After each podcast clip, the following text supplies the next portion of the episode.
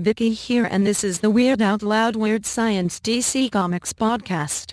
Eric and Jim will spoil all of this week's books and talk trash, garbage and nonsense. Strap yourselves in and God have mercy on your soul. Enjoy?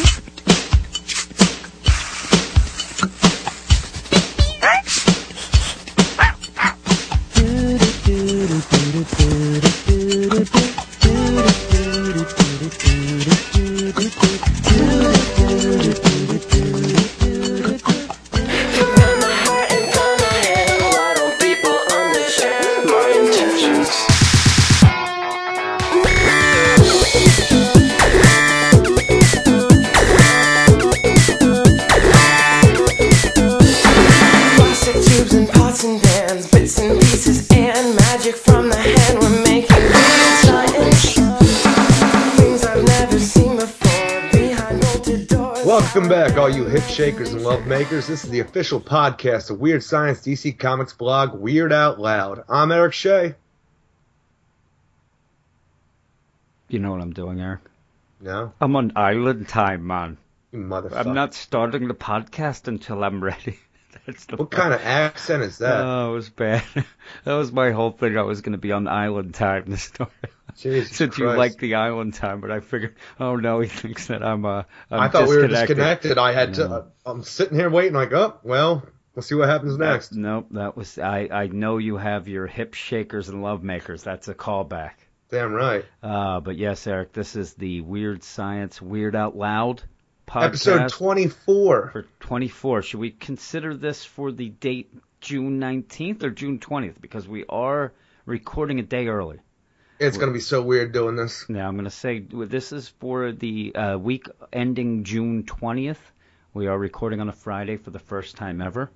Um, I'll mention to you right away, Eric. We're going to get down to brass tacks, as I like to say, and get some things out of the way. We are a proud, proud member of the Comics Podcast Network Damn right. uh, where you can find that at uh, comicspodcast.com. Uh, we are also Weird Out Loud. We, are, right. we have a site that uh, you could come see the site if you like what you hear here and like to uh, or want to read some reviews because that's all we do now, Eric. Reviews. That's it. Yeah, pretty much. Uh, you go there at weirdsciencedccomicsblog.blogspot.com. We're on Twitter, where you can go and see people hate us and yell at us and say that I don't know what I'm scoring books and uh, whatnot at Weird Science DC. And we'll just go on from there, right? Yeah, I'm good with that. I just wanted to get that out of the way. Uh, we had a big hit in our uh, listenership last week. We hope is correct and not not just uh, false hopes. But I wanted to get I wanted to get that out of the way so that we can be more official. And um, I don't know what else official and great, right? Yeah, I'm good with that. Okay. What else? What what happened this week? Since uh, we're now the podcast, we're getting away from that. Let's tone it down a bit and shorten it up. We're just gonna go and we're gonna talk about nonsense for Let shit fly, time. man. Let shit fly. Let shit fly. That's what you do every time you open that mouth, my friend. Every time. Should we start with you being a shoplifter this week? Is Oh that my a good god, one? I it's uh, yeah, I guess that'll work. Friggin' That's what I have in my notes. my whole world has collapsed on me because my 7-Eleven down the street is closed. Oh, 7-Eleven. Yes, my my beloved 7-Eleven has closed and shut down, and I don't know what to do. Where am I going to get my soda pops, my cigarettes, my iced teas, and Your all that good shit? burritos. My burritos. Yeah, God, I'm going to lose so much weight and save it. so much money. I That's not fun. can't stand that nonsense. No, that's not fun. No. I said that you should probably go to Taco Bell in the morning on the way to work. You can have some burritos there. I guess they have the Crunch Wrap breakfast. I don't I don't do breakfast. No, you know what I heard uh, before our story about you being a shoplifter. Right. Um, I heard that in some markets they are starting McDonald's is going to have breakfast all day. That's weird. I know. I, I I love breakfast all day at a diner or so, but I don't think I need a egg McMuffin at 6 p.m. I really Well, don't. I, You I know what? We can always make that goddamn uh that uh, what is Oh yeah, what was it? That it ten menu? wa- wasn't it called like the ten thirty five or something? yeah the was- ten thirty it was five. something like that. What was it? It was the Big a- Mac with the uh, egg McMuffin, right? that or a quarter pounder. Maybe it was a quarter pounder with an egg McMuffin, but you you don't you use the full out quarter pounder with just the egg McMuffin crap shoved in. yeah. You don't put it on the muffin, right? The muffin gets you throw that away. I would. Well, again, we've talked about this. This was something you saw on the internet, and I don't consider that a secret menu item. That is a No. build your own item. I mean, I could say that, hey, there's a secret item. It's called the fry shake. I get a, a vanilla shake and shove fries in it. That's not a secret menu item. The secret menu item, you go up and say like, hey, I want the beast, and they they give you a seven right. patty quarter pounder. I want the big crack of Molaka. Yeah, you say something like that. You say that, and they should kick you the hell out. Remember um, when I told you I made the the joke because they said at that one point you could pay with love, Oh yeah. and I said that I would never do that, and, I, and then I made a joke that they tried to get me to do it, but they didn't. That was, Call your father. I'm not doing that. yeah, uh, yeah. How much is that? Well, I'd laugh if if you don't call your father, you have to pay triple. I'm like, okay, here we go. Get out my card. Just charge me. Actually, I'd be like, fuck you, I'm leaving. I'm out. Leave. I'm going to Burger I'm King. gone. Yeah, they're not gonna make me hug my mother. Who wants to do that? My dad's How dare dead. you? The one year I, I have told you this, but uh, me and my brother, I have a brother who I've never mentioned probably on this podcast because I hate his guts. Yeah, he had a rubber dick. Come on. Oh yeah, I did mention that he ran around. That was when he was uh, younger. Uh, that was a little kid. Uh, when he grew up, I I hate him. I don't want any parts of him. And for a bunch of years in a row, my mother for Christmas, when I'd show up and I, oh, I got you this. She, I don't want that. Please, just for Christmas, can you hug your brother? no. No, Uh, I'm not doing Here's that. your present. If he's coming over, I'm out of here. Uh, it's one of those. Now she realizes that uh, when he is going to be around, do not even tell me to come anywhere near that house because I hate him. And when I went over, it was after my father had died, and I think that it's when the ash. I don't know. My mom called and wanted me over there, maybe the day or the day after. And I went over date? there. I don't know. I went over there and my brother was there and he was leaving and he kind of like gestured towards me and I tried to shake his hand and then he started hugging me and I like gave Oh, one of those wide like barely touching like Ass there- out. There, ass yeah, out hugs. there, there, buddy. And then Yeah, there you go, I got the hell out of him. Then my brother found out that my dad had left me some uh, savings bonds and didn't leave him any. and that made me laugh. I think my mom was trying to tell me like, "Hey, maybe you should split those." Yeah, that's not. Happening. Maybe you should suck it, ma. Yeah, you know what? How about she can split half the money that she's going around town? I, I saw her go by in a rickshaw about two minutes ago. Freaking Oh, shit, high society. money flying everywhere. Who knows what's going on? But back to you, Eric. You're a shoplifter. Yes, apparently I'm a shoplifter. So since my 7-Eleven closed down, I decided to check out one of our many Wawas in town because we got like Yes, five. we do. We have like seven million. Jesus Christ, fucking Wawa! It's um, you know, it's, it's one of those big convenience stores on the East Coast. It's not all over the place. Yeah. So I go there because Jim likes stopping after work, and sh- Yes, I do. I get a Like that. coffee after work all the time. Yeah. so I go up there, so distraught. But I get a, I get my soda pops and I get my pack of cigarette, and the old ass lady at the counter, when she's getting my cigarettes, are behind her up on a high shelf. So when she tries to get them out, she pulls one down, they fall on the floor. So she pulls out 2 Now I'm not paying attention to this point. I saw her bend over and pick up the other pack, and after that I paid. And all I saw was my bag of soda pop in front of me mm-hmm. and a pack of cigarettes on the counter. So instinctively, I grabbed my bag and I grabbed the pack of cigarettes and I went on my way. And then I hear her yelling, "Those aren't yours. You did not pay for those." Yep. What? Yeah. What? At? I, at that this lady point, put my cigarettes. remember at, at, I, at that point, I was like, I was going towards the counter and I saw all this go down. Yeah, I had no I idea. were started laughing. So she's yelling, and I have no idea why. I did not see her put my cigarettes in the bag. Apparently she did, and left these other cigarettes there as like I don't know a ruse to try to fool me. I don't know. Oh yes. So I just I put the cigarettes back and I walk outside. And what happens after that, Mm-hmm. Well, Jim? I got come up I next got up line, to there and she's telling everyone, "Did you see that guy? He tried to steal cigarettes." motherfucker. I was laughing. So then I looked, and you were outside. You were standing. I parked in the front, and I could see my car, and you were standing next to the car. And every time you went to get in the car, I triggered the alarm from. So my there I am outside.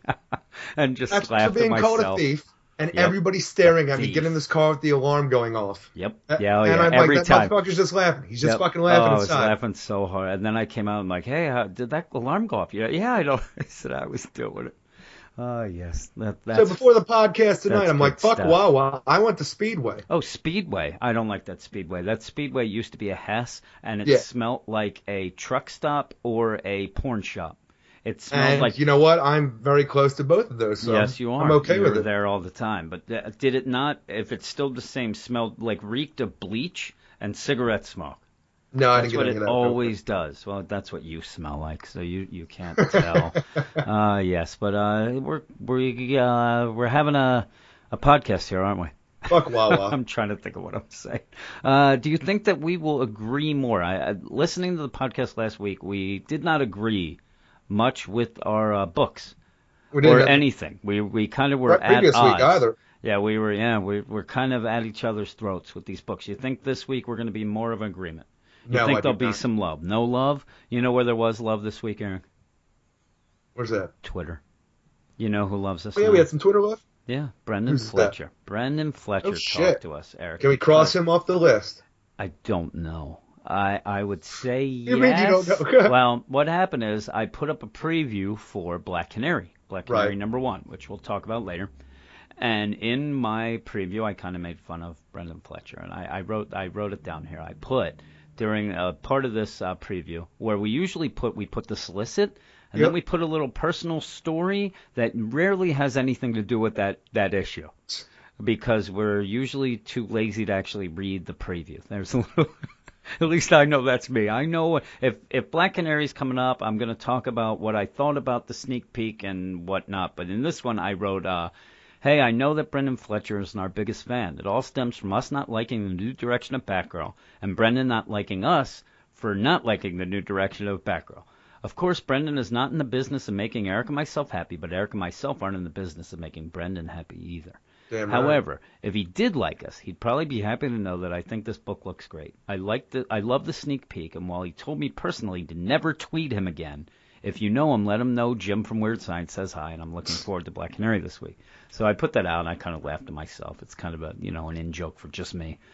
He got to us on Twitter. He actually sent us a note on Twitter and wrote, "Guys, I've not, I've got nothing against you," with an exclamation point. I'm, Yeah, I'm somebody thinking, actually got a hold of him told him, "Hey, Jim says hi." and and I think that basically this guy's I've got nothing against you is that he keeps seeing me write stuff about him not liking us, and he's like, damn it, I don't have a feud with us. And if I'm going to put it in football terms, uh, here in the Philadelphia area, if anybody is listening from the area, we all know that everybody here hates Dallas, Dallas Cowboys. Uh, Eagles fans hate Dallas Cowboys almost as much as we hate Dallas Cowboy fans that are in this area, which is just abysmal. It's it's that's like I don't know. That's that's ridiculous. Yeah, but uh, I think that he's like, boy, they think we have a feud, and I don't even know who these guys are. But guys, I've got nothing against you. Just requested not to be tagged in snarky negative reviews. Seems a reasonable request. That's what he said. Yeah. So I wrote back to him something like, "Well, I'll make sure I send you all my snarkless reviews," and he didn't say Boosh. anything to us. But uh, I did like Black Canary, which we'll talk about later, and, and he did retweet it, Eric. He didn't say anything about it. I gave him a glowing review, even though I might have mentioned the feud in the, the beginning of the review. I might have. I don't. You just know. sucked him off a little. Yeah, but that wasn't that wasn't the only uh, the Twitter love. We also got Twitter love because we started up a little bit of a different version of our Just for the Hell of It Mondays. Yes, we did. You had started that when we first started the site. We were so energetic and we so wanted to get things going that you had your Just for the Hell of It Mondays. And when that came about, it was more like a um, let's put up a video. Yeah, uh, everything fun. DC related. It was DC related, but it was something fun, something different than reviewing books. Well, we had mentioned earlier that maybe like two weeks ago, maybe we should bring back this these theme days. We had just for the hell of it Monday. I had Old Time Tuesday. We had uh, Top Five Friday. Top Five Friday was always that. Uh, that's still going on. And so we got the idea that maybe for the Just for the Hell of It Mondays, it can mix it up for us and make it a little more fresh if we could review a couple things, one book a night for us uh, each Monday of something that isn't DC. Um, but we kind of thought we won't do Marvel. That's that's too crazy. But Yeah. yeah, w- but what it led to was you able to review the Puppet Master comic. Yeah, Which- slowly turning weird science into a horror Yeah, blog. you want that horror blog, and it, you did the Puppet Master review. It, it was it was it did okay. Yeah. and but it was retweeted by Action Lab Danger Zone, which is Action Lab's mature line that that published it, and also Full Moon Features, who's the Uh, you know one of your greatest things ever now. It's like a, it's a up. feather in your cap now. Damn but right. uh, what that got me in thinking, and you even mentioned it, that why can't DC retweet things like that? Well, it's so cool Never when the company actually anything. retweets. They don't, and um, in the meantime, I did Airboy by James Robinson and Greg Hinkle, which I thought was great, and that died on the vine. Nobody cared Image except didn't care. no, no, nobody did. Neither James Robinson nor Greg Hinkle. They both have Twitter accounts. They didn't retweet. big hanging cock. He didn't give a shit about it. Yeah, you. really. It was it was two weeks old, but still, they could have given me some. I gave it a ten out of ten. It was one of the best comics I've read probably ever. It, Say Puppet Master so was good. from April. Yeah, but you know they're they're trying to get anybody. I think you might have been the second one to review that book on the freaking planet. But uh, on the site, Mike Bice commented, and he didn't like this just for the hell of it Mondays idea, and he put, "So you're making a Marvel Mondays? Ugh, this site was refreshing for the pure DC-ness of it." I'm like, oh, and then I got all depressed. I'm like, Yeah. oh, we blew it. One night we tried to do something different and fresh. Mike Bice is out, Eric. He doesn't want it. Uh, it just seemed I, I even responded to him like, hey, you know, we get our books done early now because we get ready for the podcast and and this and that, and we want to keep it fresh for ourselves. We like to review something a little different, and he never responded. He doesn't Say, care. I might even go and do a freaking movie review at some point. Oh, really? I was Just for thinking the hell of of it. TV. I was gonna just for the hell of it. I was gonna review uh, a Taylor Swift video, Oh yeah, which one? music video. Um, what's that? Bad Blood. All right. That's Sexy. my that's my next review. Watch for it on Monday. Now I no, I'm not going to do it, so don't come for that. Uh, yeah, so that was a lot of love this week on Twitter. Um, I want to get to a little personal deal because uh, remember last week I was talking about E3 coming up. Yes. Remember I mentioned the Final Fantasy VII remake, and I said, God damn it, if they make that, if they announce that remake, I'm going to fly to Japan and strangle the head of Square Enix. But I got my ticket. I'm heading on Tuesday. Now they announced it, and I was excited right away. I messaged you right away. I was watching the the live uh, Sony press conference, and that, that came up, and I was like, "Oh my god, this is If the they best!" if they announce it, it'll be ten years too late, nobody yeah, wants remember it I said anymore. ten years too late. People went nuts. It was the one of the biggest stories. you I went nuts. I still don't think it's going to sell as well as it would have. I also said that I wanted a Gears of War collection. I almost got that. They announced Gears of War 4 and the Gears of War Ultimate Edition, which is just the first game kind of remade for the Xbox One. Uh, yeah, I don't know why I'm talking video game things, but uh, also that backwards compatibility for the Xbox One was awesome. awesome. I wrote here I can play stuff like Left 4 Dead, Eric. Though I. I, it's funny, everybody yells for backwards compatibility, and when I got the PlayStation 4, I got the um, oh no, the PlayStation 3. I got the original one, the the big one, the 60 uh, gig one, that was backwards compatible for the PlayStation 2 games. I was so excited and so happy that I got it. I don't know that I ever played a PlayStation 2 game on it. I just like having that option. I, I have a feeling that most people, 99% of the people, this Xbox One backwards compatibility, they'll never use it. It's just something that's there, and it people think when it's not there, they're getting ripped off. I think, but yeah, but you know what we can play now? What? Sneak King. we talked about that this week. The Burger King game, Sneak King. Uh yeah. Do you get your Xbox One yet? No, I did not get my Xbox. No. X, uh, Arkham. Knight. I might. I'm telling you, exactly. I just might get it next week when Arkham Knight comes out. Yeah, I know you. I, that snuck I'm not. up on I'm, me. I'm not a big gamer anymore. I'm No, telling you, the only reason I got a 360 was to play the other Arkham games Well, and. Injustice. From what I see from the reviews, it seems like after Thursday you got a lot of free time, buddy. Got a lot of reviews going up. Sunday, I don't know. You freaking disappear off the face of the earth. That'll be your gaming time. Don't Fuck put in you. any goddamn reviews, but uh, it's weird. Arkham Knight comes out on Tuesday. This is my part of the news, I think. The Arkham All right. Knight, because we'll, we will get Dan's news. I'm not even going to pretend to know Dan's news because we're doing this a day early, and he claimed that he would get to the news maybe, and then you said on Facebook he was talking about playing freaking uh, Mario Kart all night. Yeah. That's not news there, Dan. Get that beta pod going. I, I want him. I asked him on his beta pod. I sent him the message. Uh, I want his top three. Uh, what's it called? Show, Show tunes, tunes. and I want him to sing them. And he is raring to go. Though he hasn't recorded, he seemed to be telling me that he had internet problems. You're the devil. Well, from from getting all the mail, I think he does have some internet problems there. But yeah, about Arkham Knight. I review the Arkham Knight digital comic, which I didn't get to do tonight because we are doing the podcast and I was preparing. It's very odd because in the digital comic they're really teasing you, or it's like a slow burn to figure out who this Arkham Knight is. Then the game's going to come out on Tuesday, and I guess I, I'm assuming in the game you'll find out, correct? People people already have freaking reviews up for the game. Yeah, so I I don't. It, it's going to be odd. It's going to kind of kill the book for me. I don't know. I I have the issue. I I went through it. It looks like at the end, the Arkham Knight is either has beat the crap out of Bane or he's like grabbing him out of rubble from an explosion. I don't. know. I paged through it really quickly. Uh, Right. I I love that book, but I'm the only one reviewing it. If I don't review it tonight, it's like nothing. It's it's the What the hell's Stephen Copper gonna do? I don't know, but it's the person sitting in, you know, if the fat girl falls in the forest, do you hear her moan for ice cream? I don't know. What's the saying? Isn't that the saying? Yeah, it sounds right to me. Uh, yes. But Eric, that that is our little segment to get us caught up with our week. I hope everybody enjoyed that because now it is time for listener mail. Listener mail. Listener mail. mail. And we have a bunch of mails. And if you want to mail in the mail and get the mail, then you mail. Give us an email or, or send us an email. Our email address is weirdsciencedccomics at gmail.com. Also, you can send us uh, any sort of tweet.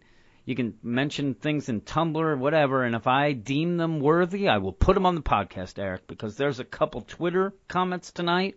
There is a couple Tumblr comments tonight. We're going to put it all. It's what people have talked to us about and want to know things. And the first one is from Ryan.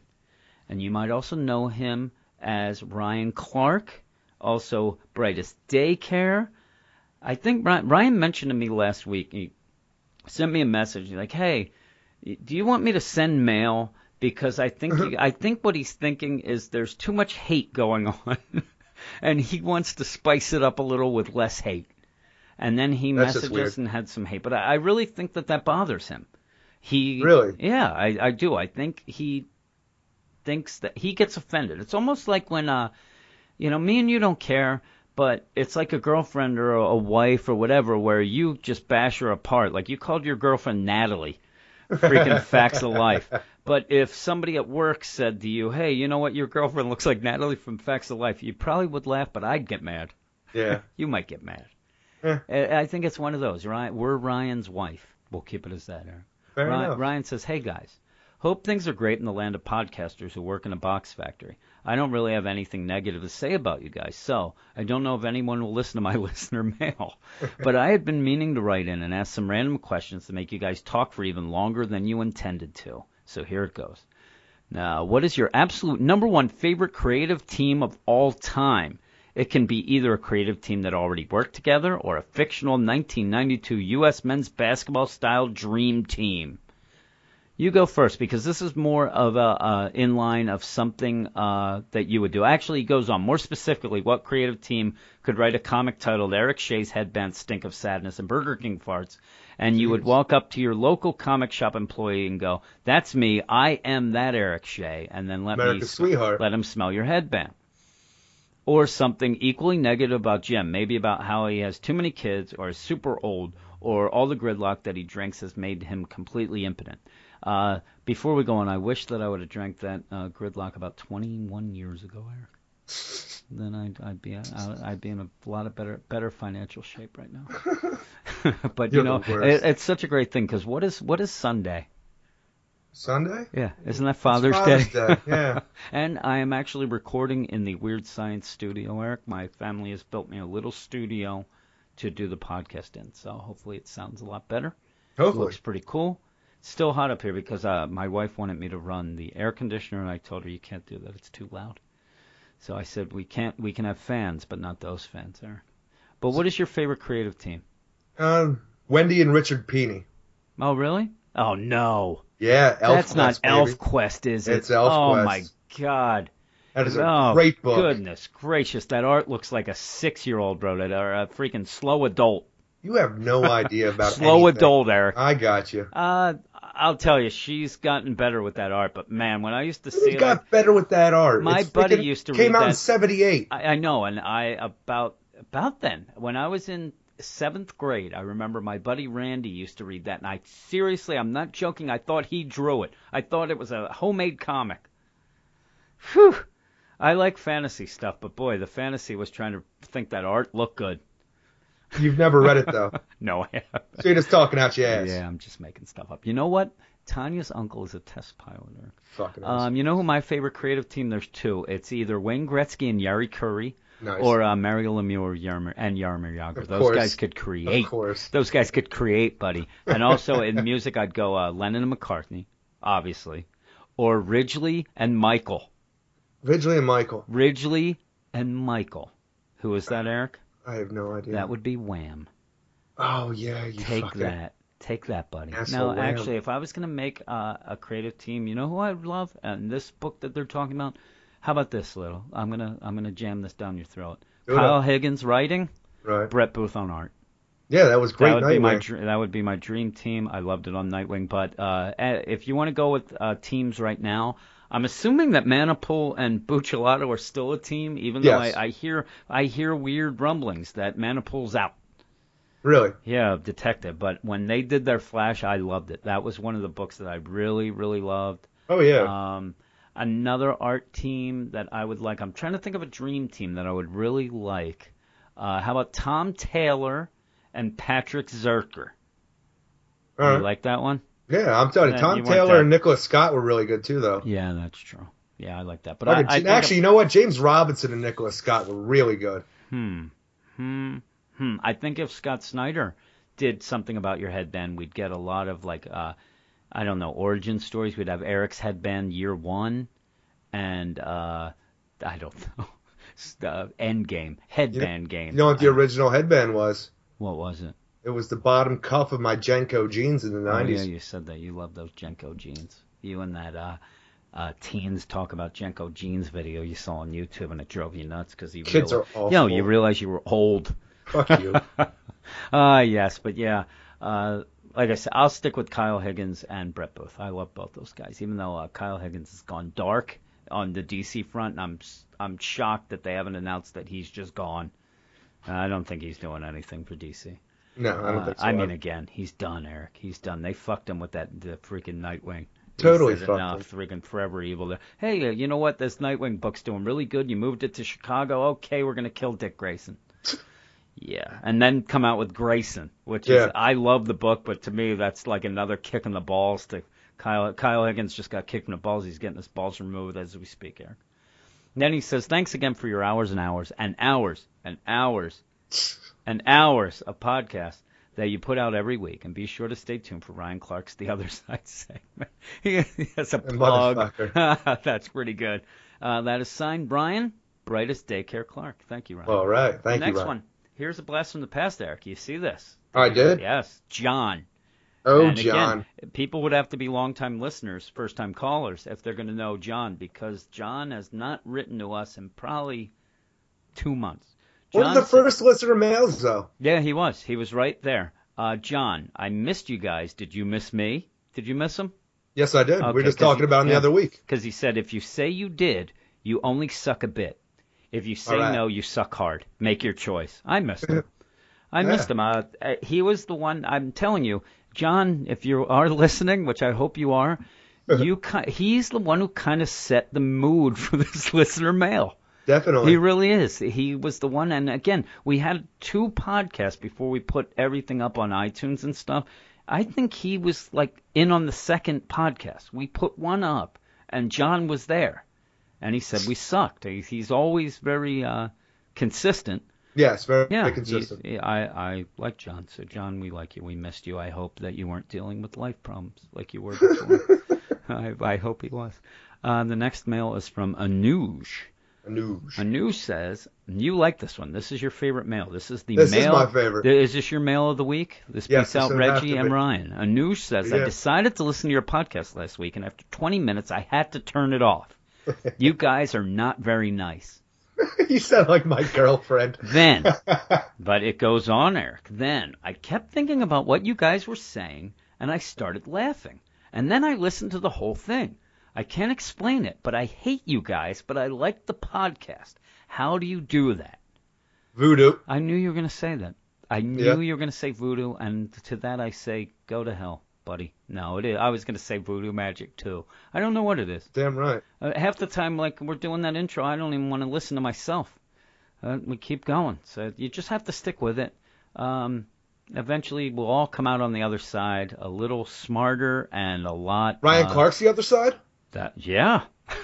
Eventually, you'll get to Dan's Geek News and Ryan's uh, Ryan Clark's other side uh, segment, and you'll be happy then. And then we, you get back to us, and it's misery.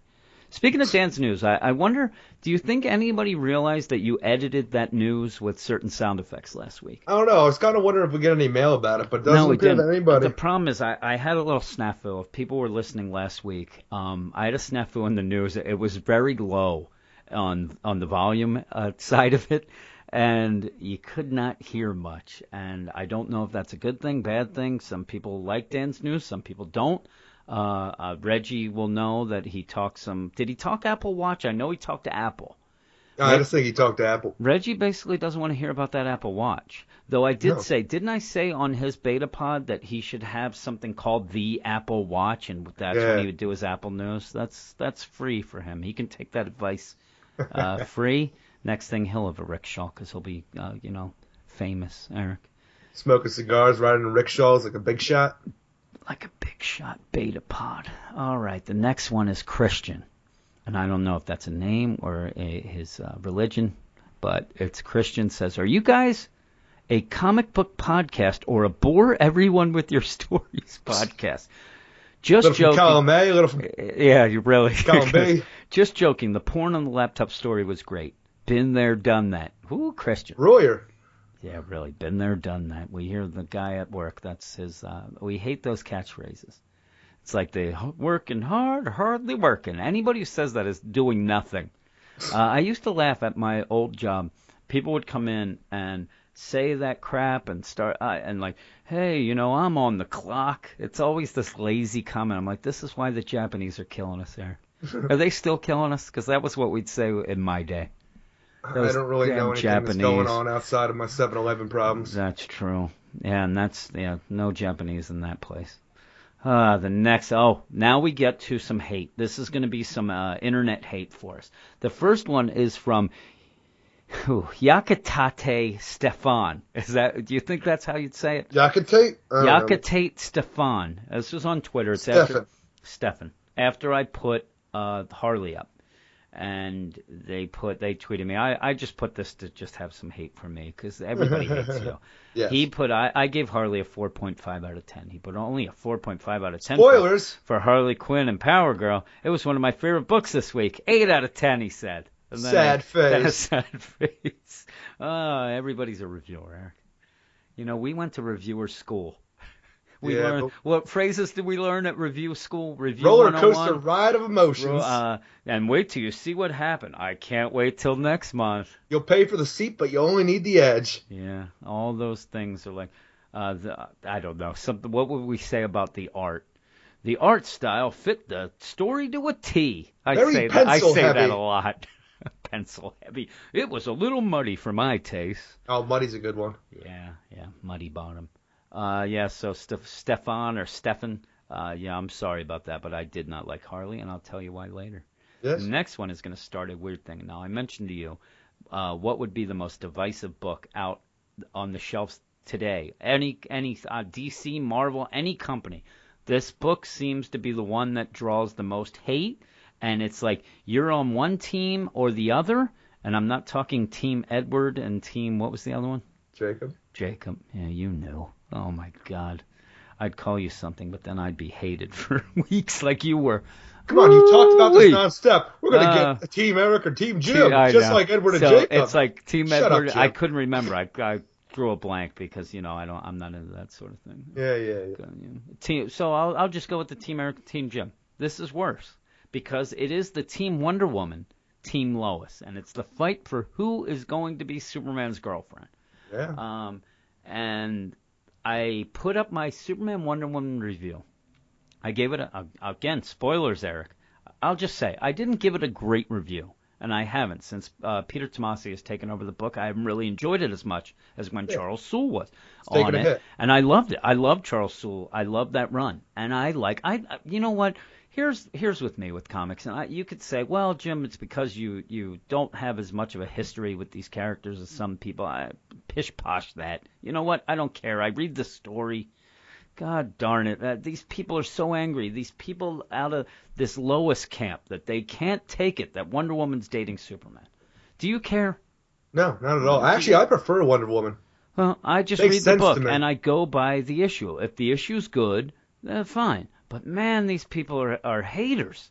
And the first Haters one gonna hate, man. Haters gonna well, hate. the first thing happened, and I didn't even write this down. The first thing happened when I wrote, I put up the preview, Right. and there is a guy, and I sent it to Superman, the Hell Yeah Superman Wonder Woman. They Yeah, have their Tumblr Twitter page. account. They're, but I, this is on Twitter, but I, they have a Tumblr page. They're all about that. They're all about Superman, Wonder Woman. Um, so I always send it to them, and I, they're very nice. I like them. I don't know if it's one person. I don't know if it's 15. I don't know if it's a, an army of people.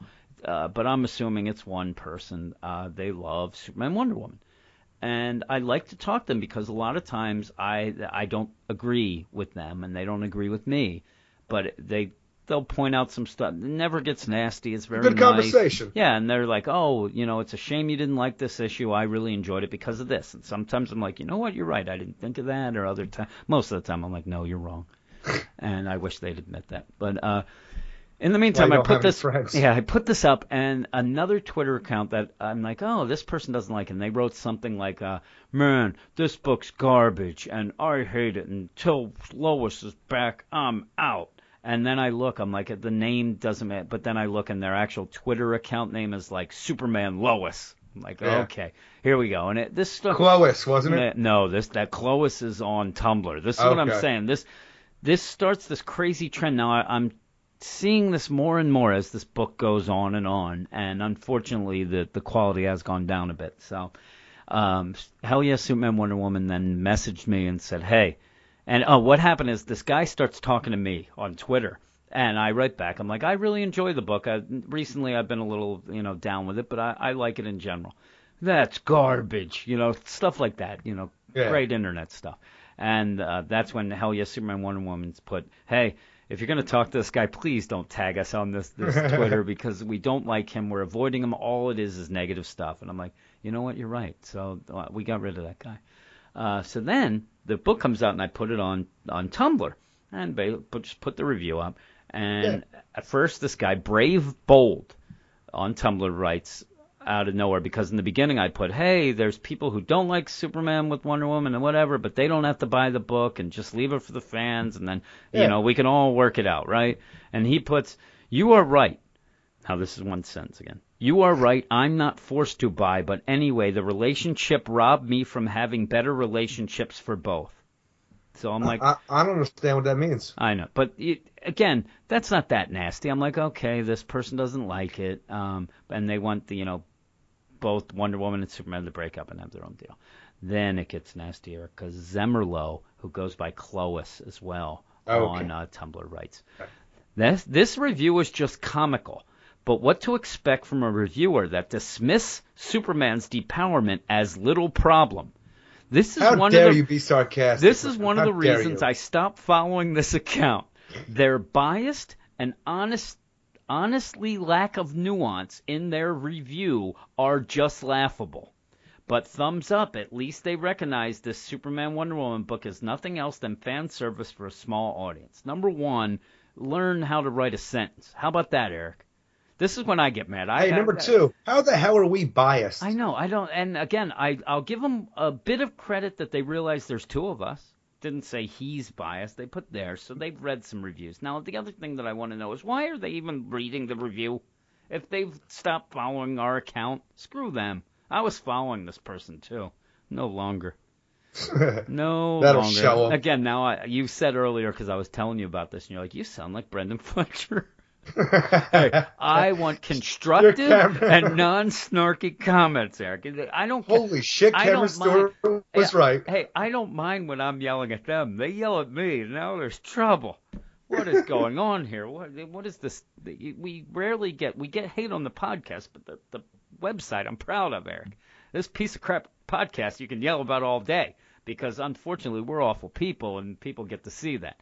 But yeah, Yes. so Zmerlo uh, you should learn some punctuation, a proper sentence, and and maybe learn some sarcasm. I'm like, yeah, Wonder Woman's helping Superman with this little problem when he's you know, oh yeah, yay.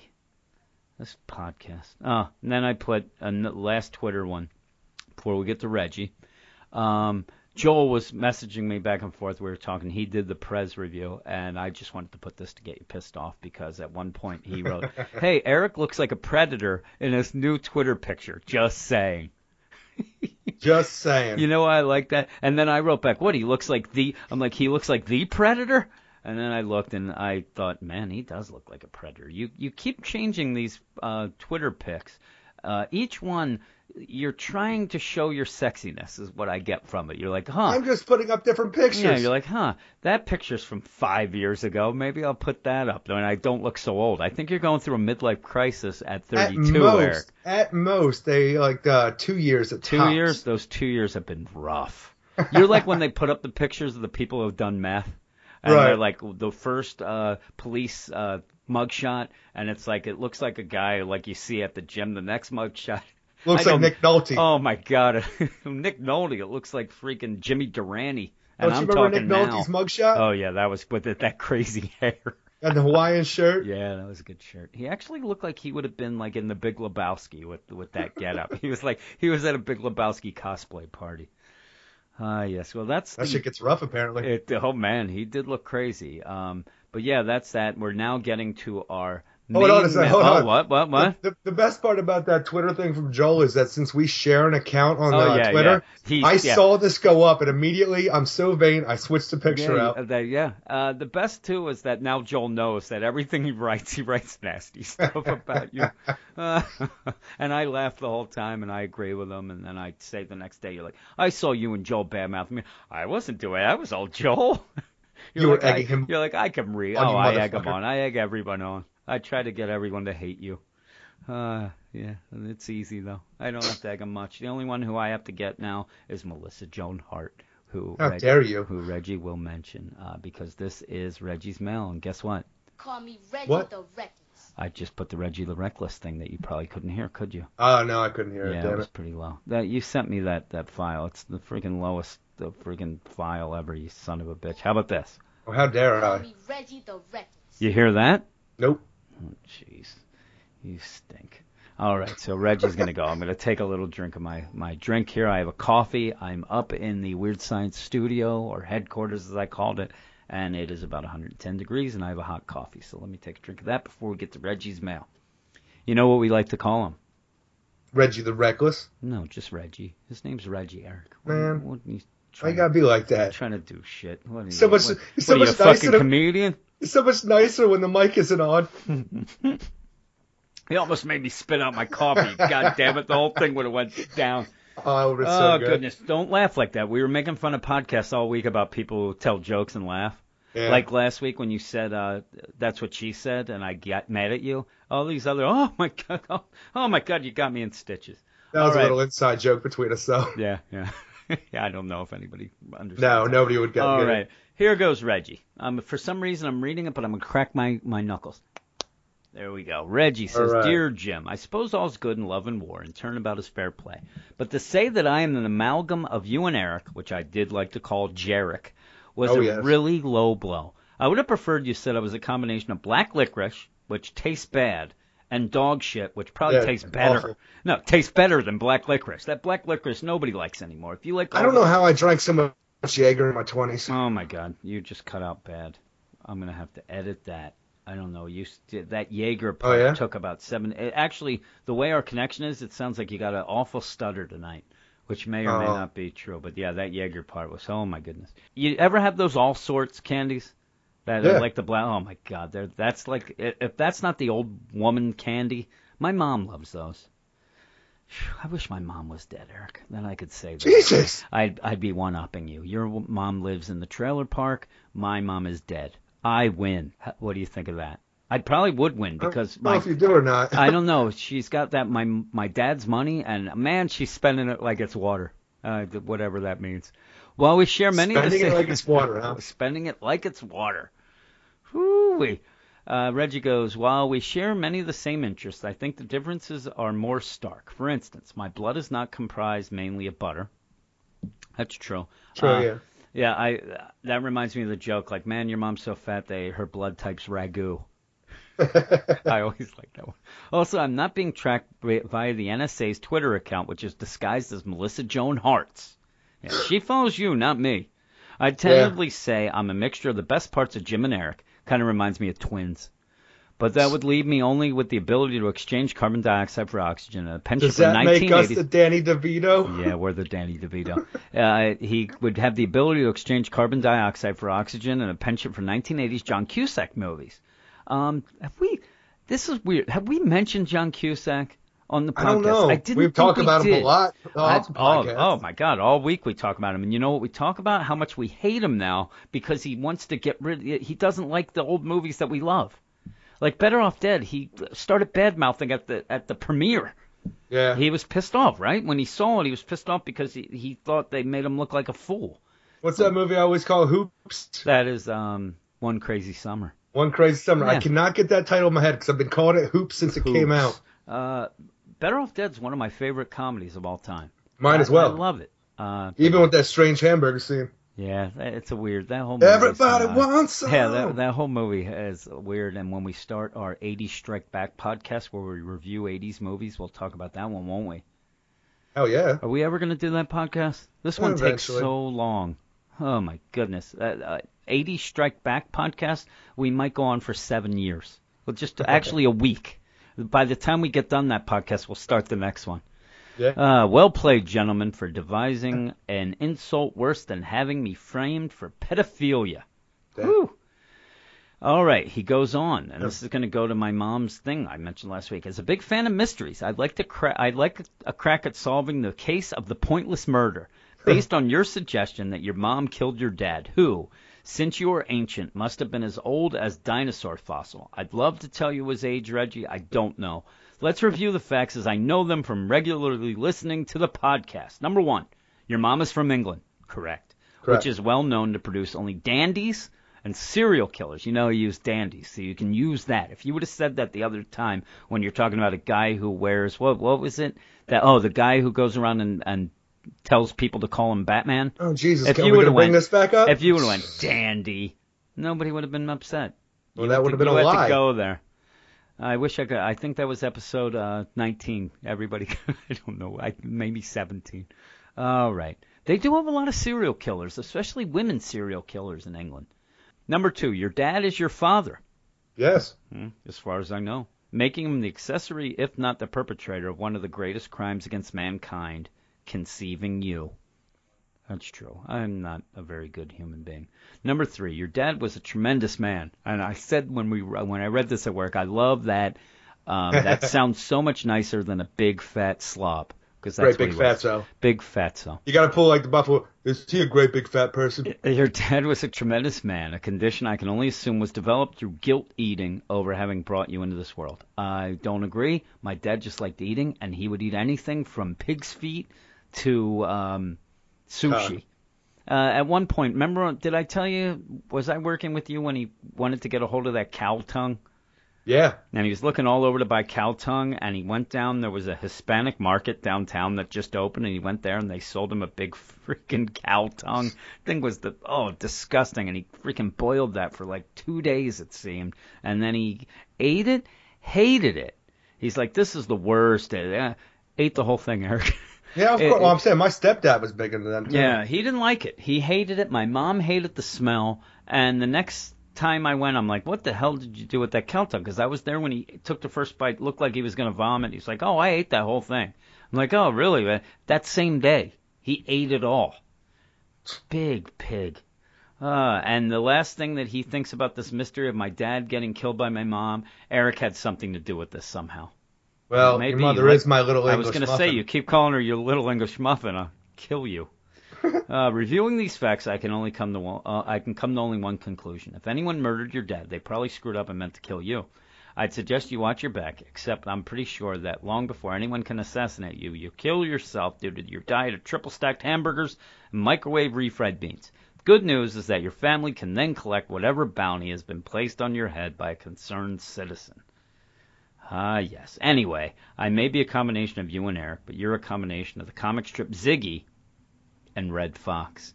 While Eric is little more than a sentient headband. So put that in your pipe and swallow it. Great podcast, Love Reggie. Now, again, oh, Love Reggie, the reckless Eric. Damn right. Um, that brings to mind, I forgot my, po- that's another one of my big impersonations, Redd Foxx. Redd Foxx. Listen here, dummy.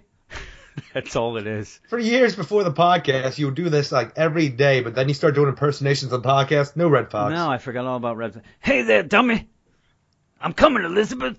That's all I do. I make it so that my throat hurts when I talk and yell crazy stuff. Uh, I love Redd Foxx, but that's not here nor there because we're on to your part of the mail. Dear Eric, America's sweetheart. That's right. I really enjoyed the review of Puppet Master for Just for the Hell of It Mondays. See, All somebody right. liked it. And looking at the preview, it was actually a lot better drawn than I'd expected. I said that to you as well. I looked at it, I thought it was going to be a bunch of hacked up drawings like that lady who does freaking ElfQuest. Wendy but instead, what did you call me? Wendy Pini. Oh, I thought you said I had a little peenie. Everybody knows that. That's true. Have you seen the Tales of the Reanimator title by Dynamite Comics? And Well, you funny. have. I'm saying it's funny you bring that up because not this Monday, but next Monday, I'm going to be re- reviewing issue one of that. Are you gonna? You're not gonna do the whole Pu- Puppet Master series, huh? No, I'll get back to it. Okay, you're gonna go. You're gonna keep people hanging. Yeah, You know what's good too? Dynamite Comics follows us for uh, some reason. I don't yeah, know I'm why. okay with it though. Yeah, it's pretty cool. More than Um, DC does. It's okay, and as a fan of Reanimator, I think you might dig it. Three issues have come out so far, and I think it's a four ser- issues limited series. So you might just want to wait for the last one and scoop up the whole batch. Even if you just got the first issue, I'd like to know what you thought of it. So he will find out, and just for the hell of it, and Mike Bice, you can put that in your pipe. Do whatever I'm you saying want though, it's it. funny because I have no idea. Like, I just know this comic is out there. I have no idea what's going on in it.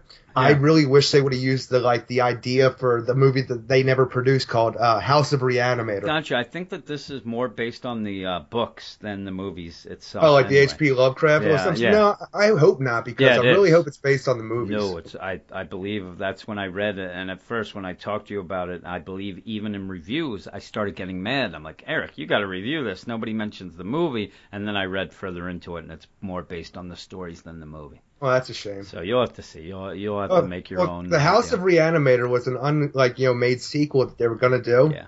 It's so good because the idea was this: it's while Bush was president, and that President Bush died during his term, Okay. and they brought in Herbert West to reanimate him, and it never goes right. But that was the whole plot That of it, the how they would try to. Yeah, and I, I laughed my ass off listening to it. I, I have the feeling that the people who reviewed it were uh, pretentious and like we don't, you know, it's almost like what we say when we buy a uh, a book that gets turned into the movie. You don't want the movie cover. Right. I think that they're gonna be reading this. Uh, oh, those movies are bull crap and brr, brr, brr." Movies are fun.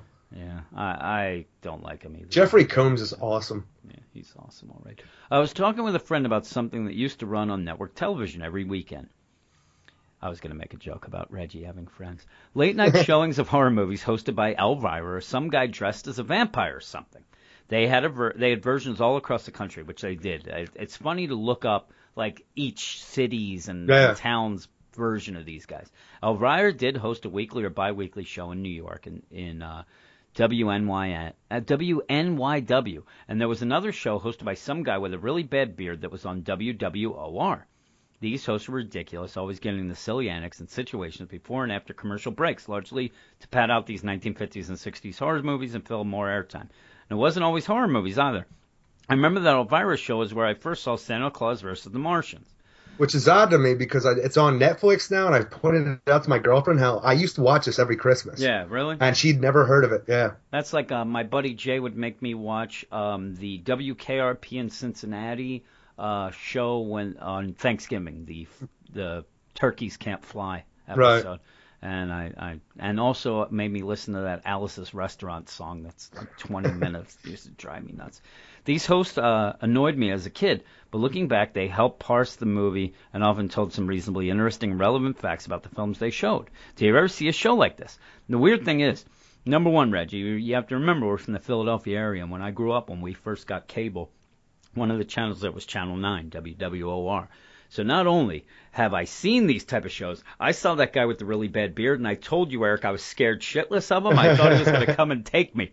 Uh, I'm, I know you love any bit of these shows. And Oh, yeah. I, I really think that you were going at some point to make a YouTube show. This is years ago. Yes. Before any of this, before I knew you, and it was called The Cellar Dweller. Was your No, the, the show. Yeah, right? the character was Celador. The show is gonna be called Horror Movie Night. Yeah, so but it was going to be kind of a take on these guys. Oh yes, definitely. So- I love horror hosts. Yeah, and I was scared. I was scared of them. I was scared of everything. But Like the one guys, in our area that was like it's a little before my time, but it was uh, WPHL's Yeah. horror theater with Doctor Shock. Doctor Shock. It was Channel 17. Scared the Yeah. crap out of me. These guys always appeared to be uh, old and always up to no good. Like they scared me as if they were like there to either take me away, possess me. I don't know. And then again, maybe this is why I don't like horror movies like you do. they these guys scared like I like kung fu theater. Oh yeah. That was on like also like we were talking about like WWOR and we also WPIX was the other channel 11 that I loved and uh yeah so Reggie a lot of the crap that you watched growing up and stuff like that is the same exact stuff I did and Eric as well because we had Yeah. these channels but uh I was in love with Elvira though. Like my earliest dream that I can remember is I was five years old. It's my first sexual dream too, where I was going down on Elvira before I had any so idea. weird. I know. I'm telling you, I have no idea anything about going down on girls, but I'm doing it, and like I'm five Yeah, years old. from what your girlfriend said that hasn't changed Ooh. Eh. see there's uh, a joke you would be laughing your ass off telling me how great I am But um, I remember there for some reason there was black sludge down there. This is my first sexual dream, and I believe that there was black sludge where the vagina should be. Yeah, that's disgusting. Uh, yeah, at five, that's when you're like, I saw mommy kissing daddy. Ooh, we're gonna have a baby brother. Yeah, my You're daddy with- wasn't around, but all right. with, yeah, you're there with black sludge. You're like, mommy's kissing Uncle Fred and Uncle John and Uncle Timmy and and Uncle John again. I don't know. Uh, No, but by far my favorite horror host was from the '90s with TNT's MonsterVision with Joe Bob Briggs. yeah, Oh yeah, I loved his show. you didn't like that uh, Rhonda. What was that, Rhonda Shear? Didn't she have that? No. Was more of that, and Gilbert that had that up all night USA and stuff Up All like Night, that. yeah. that was their take on regular like shitty movies. Uh, did you ever see? Uh, uh, if not, how did you get into watching horror flicks? Well, that's easy. My father, Yeah, father, like I'm telling you, when I was a kid, I was just afraid of everything as Jim is or was. Well, maybe he is, but uh, he would force me to watch these horror flicks with Oh, him I'm because he wanted someone to scared of that watch him. And so I grew up watching these flicks until eventually I grew to really appreciate them. And the first one I really remember appreciating was Puppet Master 2. And that's probably why I'm still so fond of the series. Yeah. Toulon's Revenge. Is that No, two? no, that was three. Yeah, I, I actually didn't even know that was one of the titles. I know I've heard that or something. All right, and he put, um, my brother sat me down in front of movies like Texas Chainsaw Massacre and I Spit on Your Grave. As a kid, was there someone like that for you? What you just said was your dad. Yeah. See, with my with my dad though, friggin' uh, every weekend I'd go to visit him. We would peruse the video section of the horror section of the video store, and he would just get he would rent a shit ton of horror flicks, and then we'd stay up, and honestly, we would all just fall asleep before the any all the movies were over. Nice. Yeah. It would just be one after another until like everybody was just passed out. And I said my mom would. That's the only time she would let me, or she'd make me stay up all week. She wouldn't let me stay up. I wanted to stay up and then show my age. I wanted to stay up to see Johnny Carson. Right. I, and then I finally saw it. I don't know what the hell. I, I thought I was missing something. Yes. Uh, yes. yes, sir. I, uh, I was, yeah, not a big fan. And then on the weekends, I wanted to see uh, Fantasy Island. And then I Right. watched that and it scared the crap and then out it of me. scared the shit out of you. Yeah, Yeah. but uh, she would make me stay up and watch these movies, and like I, I would just try to fall asleep, and she wouldn't let me. She'd wake me up. You got to watch this, and oh, I hate. No, I, that's I what my father would do. The, I'm telling you, it was Yeah, but he wanted you to see it because he was enjoying it. Oh yeah, I was yeah. hating it. He No, no, that, no, that no, not that. When I'm telling you, before 19, whenever Puppet Master 2 came out, I'm saying mm-hmm. 1990. I was terrified of all these flicks. Like Yeah. we'd ever every now and again we get this watch like a Universal, watch like Dracula, the Wolfman, or Bride of Yeah, Frankenstein. I would love all of them. The, the old stuff was great when I, when you're a kid, Yeah, but then we'd watch slasher flicks or like um, the hell we were just talking about earlier today. Um, Creepshow 2 with Oh, the Creep raft. Show, yeah, yeah. Ooh. Scared the shit Yeah. out of me. It still yeah, scares the shit that. out of me. That, again, anything that was on HBO, and I believe that was in heavy rotation at one point, and that damn raft freaking story with the, like you said, it was Blob, the Blob in the lake, and I we went to this lake all the time uh, to camp, and they had like what was almost like that raft in the middle. Right. It was like a dock in the middle, and it scared the crap out of me. Well, I'm telling you, whatever it was, my father loved these flicks, and I think he just wanted to pound it in my skull that like I should love them too, which I eventually did. So kudos on him. Yeah. But it was almost torture to a degree for how scared I was of these. Yeah. Like I think I had a nightmare every night of my life until I was fucking nine. Nice. But uh, I even talked about on the podcast before how we all got into the family station wagon. We went to the drive-in theaters when Jungle Book was re- re-released, Yeah, yeah. And, and he, then he you? pulled me. Arachnophobia, right? He pulled me out of the car to go watch Arachnophobia across the way. Which you hate spiders. Oh yeah, I'm still terrified of spiders, Yeah. probably because of that. Uh-huh. But like me and my sister, he would do this to. After my younger brothers Mike and Scott were born, he would never show them anything. Like he got mellowed out in his older age, or I don't know if his uh, wife yelled at him Or over and over saw- again because of how he me and Randy it, turned yeah. out. Well, that was the thing because he was married to their mother at the time, correct? Mhm. And so Correct. your mom couldn't do anything about it. If if he was going to make you watch horror movies when you went and saw him on the weekend, there was you know there was nobody to protect you. Yeah, Uh, well, he says, let's keep up the pressure on hashtag Eric Shea, not Nick Lachey. I know Twix will want to hire you once they find out that most of your internal organs are swimming in caramel anyway. My mom says Damn ca- caramel, she says. Caramel. Your, your English muffin. Great podcast, love. Reggie the Reckless, Eric. Reggie the Reckless. All Should have right. got some Twix earlier. God damn it. I, I, I'm not a big Twix fan. I, I don't know. I don't like chocolate that much. That's one thing. If Reggie ever makes fun, you, you see he always concentrates on like burgers and things, and he's right on. I'm not a big uh big candy man. Candy man.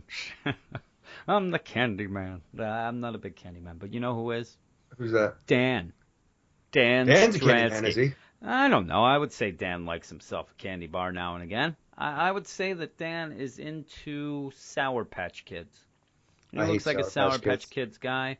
Um, he's also into show tunes, Eric. Apparently. Last week's news, he was talking about deaths, and he said Dusty Rhodes died. And I made a joke before, and if you listen, you could you probably laugh with me that he said, and Jim was a big fan. I was not a big. I just told him that to see if he'd say it. Um, Christopher Lee, of course, died, course. and somebody else Ron Moody. is that who I, I don't even know still. Freaking Moody. What Moody was the um that was the villain in My Bodyguard. That's Was it? what yeah, that's what Matt Dillon's name was. I was was. gonna say Moody. Matt Dillon. Yeah. Yeah, his I hate name was Matt Dillon. Moody. Remember, because at, at one point there was a kid who almost talks like they did about Kelly Leak. He's like, "That I- I- Moody, I he's kind of want to say that. I kind of want to say Moody was the name of his brother in Heaven Help Us. Okay, um, Was it? maybe. I think Moody though definitely was the. Uh, All right, now I'll go with it, man. I'm just yeah, giving I think uh, when he would beat up Chris Makepeace, and then he got your man Poor Chris Makepeace. Adam Baldwin to step in and do something like beat the crap out of Moody. I, did he ever beat the crap out of Moody? It was just like he was? Oh yeah, at guy? the, at the end, at the Uh, end. did he? I, I didn't No, no, he he protected Chris Makepeace, and at the end, after um, uh, Matt Dillon got the bigger guy to Mm. protect him, he got the crap beat out of him until he got on his bike and rode away. Yeah, yeah. That was a sad movie when you when you saw that. Uh, It's a good Adam, flick. Everybody should watch My Bodyguard. When you saw that Adam Baldwin had the marks from trying to kill himself, hit me hard, Eric. Hit me hard. That and Heaven- hit you hard, you now your father's death. Yeah, Heaven Help Us, another great movie. Uh, we also mentioned a great '80s movie that not a lot of people watch, Three O'clock High. Damn right, three o'clock. Uh, You know, Dan kind of reminds me of uh, Casey. Is it Semenko? Semenko. yeah, kind of reminds me of him in that picture of his on that beta pod. He's the Casey Semenko of the podcasting scene. Actually, Ah. out of all these flicks, go watch Three O'clock High. It is so underrated. I like all those, all three of those. I also like um, Harold and Maude, which you said you have not seen. Nope. I like that, and um, American Ninja. Go check that out. One of my favorites, Steve James. He's a great actor. But yeah, we're gonna get to Dan's Geek News, and um, Dan is gonna tell us about some news, probably some Apple news. I don't know. Like I said, he hasn't said Yeah, it no to us idea. yet. He's playing no Mario idea. Kart 8 right now. Yeah, he's Mario Karting right now as we speak, and hopefully he'll give us a show tune or two. Take it away, Dan. Hello, Weird Science! Dan here coming at you with all of your latest geek news for the week. It was one of those weeks where it wasn't exactly great, but it also didn't entirely suck. Um, I'd call it a middle ground week. Uh, unfortunately, my podcast that I do, BetaPod, is being delayed. Uh, I I should have the next episode done soon. I haven't really had a chance to record. Unfortunately, I've gone on a several day odyssey of getting my internet installed. Uh, but I'll be talking about that on BetaPod. But the good news is that means that I have internet. Congratulations, everybody. That was the big headline of the week this week. Dan Stransky from Weird Science and BetaPod got an internet connection after only six years. Yeah, that's a hell of a news story right there. Uh, but on the bright side, this means I can finally venture into the world of online gaming, something I've always wanted to partake in, but I've never had the ability to before. Uh, yeah. So anyway, jumping into it. Uh, normally I don't like to report on rumors, but there were some rumors this week that uh, kind of hit me just a little bit as being something that I should talk about. The first one is Forest Whitaker, the beloved actor, is actually rumored for a role in the upcoming Star Wars anthology Rogue One. Uh, that's pretty fucking cool. I mean, I'm not a huge Forest Whitaker fan, but I know the the presence that this man commands when he takes a role, and if he was in that movie, that would be pretty awesome. Uh, of course, we do need strong African American actors in the Star Wars franchise now because Star Wars is showing that it is not just for white people, it is a diversified uh, world where there are strong males and strong black males and strong females, and maybe one day we'll see a strong black female in Star Wars. Who knows? It could happen. It could happen. E3 was this week, and it was a surprisingly underwhelming uh, E3 this year. Now, I will be talking about all this in great detail on BetaPod since this is the focus of the next episode, but basically just breaking it down. Uh, nothing overly wowed me. No, nothing, you know, blew my socks off and made me go, oh my god, I must have. If anything, the biggest thing that came out of E3, uh, at least for me, and this is really sad, really, is Microsoft announced that Rare is releasing a game collection this summer called Rare Rewind, uh, which is going to be an Xbox One exclusive. It's going to have 30 games, over 700 hours of gameplay. It's going to have titles like Battletoads, Conker's Bad Fur Day, Banjo Kazooie, Perfect Dark, uh, Pro MRC from the NES days. You know, it's going to have all those games that Rare has the rights to that Nintendo isn't overly involved in. There's no GoldenEye. There's no Donkey Kong Country but that's still pretty awesome. That right there actually has me saying I want to get a, an Xbox One by next year. Uh, the PlayStation 4 still is, of course, the main console that I want to pick up, but now I am willing to pick up an Xbox One. So that that in and of itself is huge because I've always been very anti-Xbox, but now we've got a console where I can play every Halo game ever released. I can play an exclusive Tomb Raider game that's only going to be released for that particular system. I can play a collection of rare games. Now I've got some reasons. There were, of course, some other great games announced for the Xbox One, including Recore, which is being done by the same people that did Metroid Prime 3. Uh, but we really don't know much about the game except that it's about a girl and a robot dog. One of the other big things that came out of E3 was that Kingdom Hearts 3 uh, a gameplay video was released. We finally got a chance to see what Kingdom Hearts 3 is going to look like, and oh my god, it is fucking beautiful. Um, I've read the reactions online, and really, the only reaction that you can have after watching the uh, gameplay video, and if you haven't seen it, please go check it out, is shut up and take my money. That's it. I mean, there, there's a Hercules level as you know, as per usual, but you can summon up Pegasus and you can ride a chariot being pulled by Pegasus. I was like, oh fuck yes. Sony, of course, announced that they are remaking Final Fantasy VII, which means it's time for me to get up off my lazy ass and play through the original despite the dated graphics so that I know what I'm getting myself into it is hard for me to talk about what Nintendo did because I still haven't had a chance to sit down and watch their uh, live Treehouse Direct, but I did hear that puppets were involved.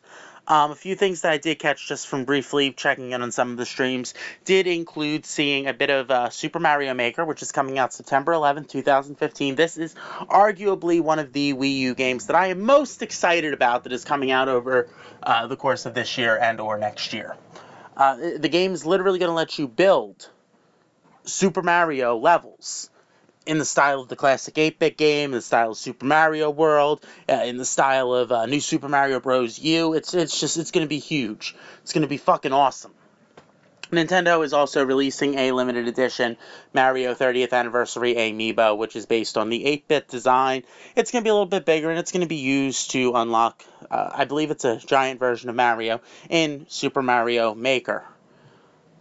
Woohoo! Another amiibo that we get to fight over. because Nintendo's not going to fucking produce enough. yes, Nintendo announced Amiibo, and I'm not going to get into the ones they announced right now, but Nintendo announced a lot of Amiibo stuff that pissed a lot of people off. Apple Music launches on June 30th, and one album that won't be present, including anything by the Beatles, is Taylor Swift's 1989. Of course, the artist uh, infamously removed her catalog from Spotify because she didn't believe in the free tier that they offered. She believes the music is meant to be consumed as albums and that streaming destroys that. Her back catalog will, of course, be available on Apple Music. However, that new album will not. Sorry, fans of Tay Tay, you're just going to have to deal with it. Marvel's come to a deal with Comixology and Amazon that has resulted in over 12,000 Marvel comic books being released on the Kindle. That's right, you can go on the Kindle store now and you can buy yourself issues of comic books. And you can read them on your glorious Kindle Paperwhite in black and white. The fuck is this world coming to? No, that's that's not the worst. That's not the lowest point. The lowest point I think had to be the Apple Watch 2 rumors that have finally uh, started trickling out. People are saying that uh, next year Apple's going to release a new version of their Apple Watch and it's going to have a FaceTime camera in it because fuck, I don't feel like an idiot enough when I answer a phone call on my watch in public. Now I want to look like I'm actually looking into a camera on my watch. What the fuck? On the bright side, the phone will have the new watch will have greater independence from the iPhone supposedly, but it will get the same battery life. Fortunately, these are all rumors, and hopefully they turn out to be bullshit. Uh, um, just like the new Apple TV rumors that keep circulating, which now that I have internet, I can get behind a new Apple TV. Apple, please release that, please. Uh, for those of you who have seen QR codes on bottles of ketchup, you might want to be careful because over in Germany, they were holding a contest, and when I say they, I mean the Heinz ketchup people. The biggest name in ketchup in the world was holding a contest to design QR codes, and some evil genius bought up the URL that Heinz had been using because they didn't register it as long as the QR codes would actually be in circulation, and somebody re registered the domain to a German porn website. that is horrible, but at the same time, not gonna lie, kind of funny. Kristen Wiig, Melissa McCarthy, Leslie Jones, and Kate McKinnon have officially began filming the all-female Ghostbusters remake. Fuck my life. No, I'm just kidding. I'm actually starting to get kind of excited about the all female Ghostbusters film because that seems like that could be something that is actually kind of exciting. Uh, I mean, after all, Ghostbusters and Ghostbusters 2 are great, but then really the series, they didn't do anything with it outside of a video game that I am yet to play, but I have heard fantastic things about. I've heard that that video game is more Ghostbusters 3 than an actual Ghostbusters 3 could ever be. And finally, of course, Matthew Vaughn is in the news this week. He is looking to do a second kick ass sequel as well as a prequel explaining how Hit Girl and Big Daddy became Hit Girl and Big Daddy. Uh, honestly, I would just cram that into an origin story in the film, but that's just me. That's my personal take on things. Uh, now, I want to know what did you guys think of the news this week? What did you guys think of the topics I talked about? What are your thoughts on E3? Um, I actually want you guys to do me a favor. Follow me on Twitter, twitter.com slash Dan Strensky. Send me some tweets telling me what you think. And I'm actually going to read those tweets over on BetaPod. And there's a very good chance that I'm even going to read some of them here on the news next week. Uh, and a little message to Jim and Eric. No, I'm not trying to steal your listener feedback section. I'm just trying to get a little uh, interaction going between the people who listen to and like the Geek News segment and uh, people who don't yet listen to my podcast but totally should because BetaPod rules.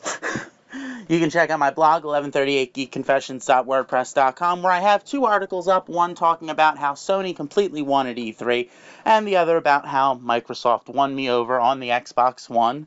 And of course, you can check out my digital DC and Vertigo reviews here on Weird Science.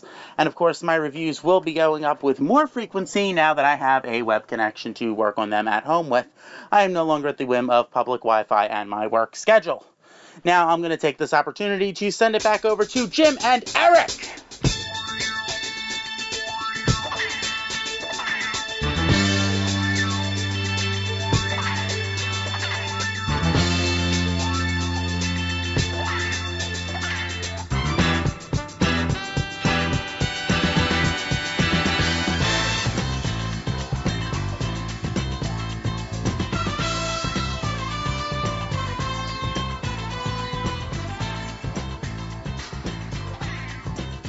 Come off feeling like a big dummy.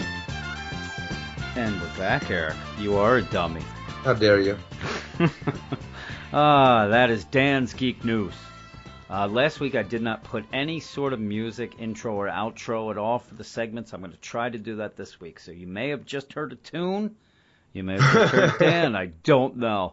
I was pr- I was under the gun. time this week. Yeah, last week I was under the gun. I had to get that crap out. I gotta, you know, the masses they need this crap, Eric. You know what time it is? It's time for the meat of the podcast. Is that what I we said- talk about? Is that what we talk about? My buddy's movies come uh, has a release date for November. What? What? Oh yeah, my buddy who worked on this horror flick, Reichsfuhrer SS, just got a release date for DVD, Blu-ray in November. Oh, really? Is that what we're talking about? It is now. During the break there, I went online and on Facebook. I just saw it got a release date, so I'm like, I'm gonna bring that up real fast. I don't know what the hell you're talking about. I still Reich- don't. Reichsfuhrer- Reich, Führer, That's Reichsfuhrer, racist. Reichsfuhrer, Reichsfuhrer. What is that? that? That sounds like a um, Rammstein album. The hell are they doing over there? Who who is this friend of yours? What are you talking about? What what's his name? Do you just want me to drop names? I don't know if I- you'd appreciate that. I don't even think you have a friend. You Oh, don't have oh, any friends. What is it? What? All of a sudden, the UPS driver's making movies? That's the only guy I see you talking about all week. Holy moly! All right, this is picking up. We're picking up the pace now, Eric. All right. Because we're in the book section. I, I said last week that's the meat and cheese of the podcast. I think this week it's only the meat. I don't like Jim, che- I don't like cheese Jim. on hamburgers, Eric. You're you're a communist. Yeah. Reichsfuhrer SS. Reichsfuhrer SS. Yes. I, aren't I mean I, I it's weird to say because I know you love Hitler, but these movies it obviously it, I'm guessing it has Nazis in it. Yep. As, as uh, seriously, it's an it's time to just bury those Nazis. They I know that they're an easy villain to put in because you hate them without any sort of backup. You know what that is, Eric? That's lazy storytelling that you always say because you don't have to have a Nazi kick a baby and uh you know pet a dog. I don't know. Well, when you make your movie, we'll see how that works. Oh, I'm making my movie right now. It's called Reichsfuhrer 2. what was that movie called? Reichsfuhrer SS. That is the word. I you told me how many times have you mentioned that to me in the past 30 seconds and I still don't know. What is it called? Reichsfuhrer. Reich. SS. So it's Reichsfuhrer. Yes. I thought it was Reichsfuhrer. Actually, I thought you said Reichsfuhrer SS. Sounds like the worst movie I've ever heard in my life. Of course, it's a, a horror movie because it's somebody, you know, your buddy, you claim. Yeah. Eli Roth, right? That's who made it? I wish I was friends with Eli. Stephen King, John Carpenter. See, I'm That'd already cool. I'm already running out of horror movie. Uh, M Night Shyamalan. He's got a new one coming out. Yeah, I heard. We were talking. Do you think it'll have the big twist at the end? And I think it has to at this point. no, at this point, You it better think- not. I'm saying though, he's it's what he's known for. You think he's going to go the opposite direction? I Like, think I no think that anything time. he's known for, he better stop and get to doing some good movies. I think that basically he's like us. We we have mentioned before that we have a DC Comics site and podcast. We have made it so that we're such a niche that nobody's going to be able to listen. You know, you have to like DC. You have to like a bunch of goofy assholes who like 80s stuff. So. His movies, the, every movie you want to have people go see five times. That's the goal. Yeah. Ti- Titanic made that money because women went and saw it 20 times. I saw Star Wars, well, in the theater, I only saw it once, I told you, but I lied to my friends and told them I saw it 10 times. How many times do you see Titanic in the theater? Uh, at least three, Eric. There you go. uh, M. Night Shyamalan, you don't do that. You see it once and you're done. That's And it- true. That is not good marketing. That's what I was getting at. It's it's really bad marketing. Speaking of which, too, I mentioned to you that there's a couple podcasts out there that are called like the New 52, and boy, they're in trouble now. Do you think they're going to rebrand themselves as well? the DCU podcast. The. DCU podcast? Uh, boy, they're, they're in some trouble. I, I said it, it's too close to that happening to be retro. I guess you just got to go with it. Own that shit.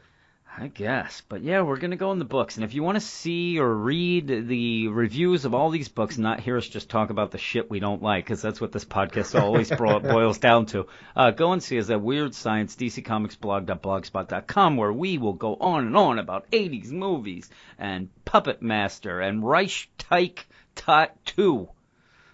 What was it called? I'm not talking about it no more. Reich Führer SS, Yeah, right?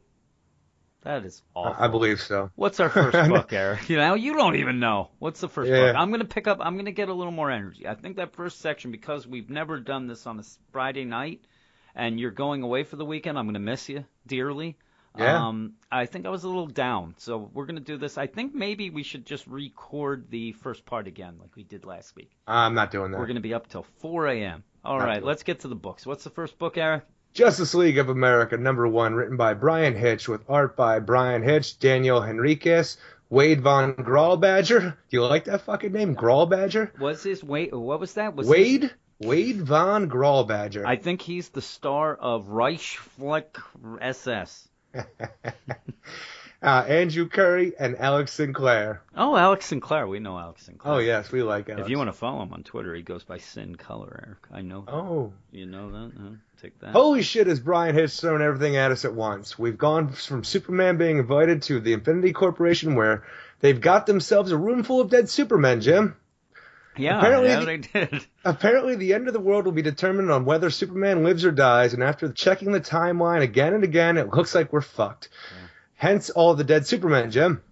This Justice League fight Parasite and come off looking like a bunch of rookies that never worked together before, and the Kryptonian god Rao shows up to save every one of us, all Flash Gordon style. Yeah, yeah, yeah. Um, I know it's a number one and all, Yeah, But- it was. and, and you you want to grab people, and you know you just grab the shit out of their face, skull fuck, and Whoa. just get them into this goddamn story. But he has thrown so much at it. I know I said this about Geoff Johns' uh, Justice League number forty-one, part one of the Darkseid War. Yes, you did. This feels like even more to me. Yeah, uh, there's a lot going on here. Uh, some of it very good, a lot of it very confusing to me. And uh, again, I'm going to state right off that this really is another one of those that story trumps continuity.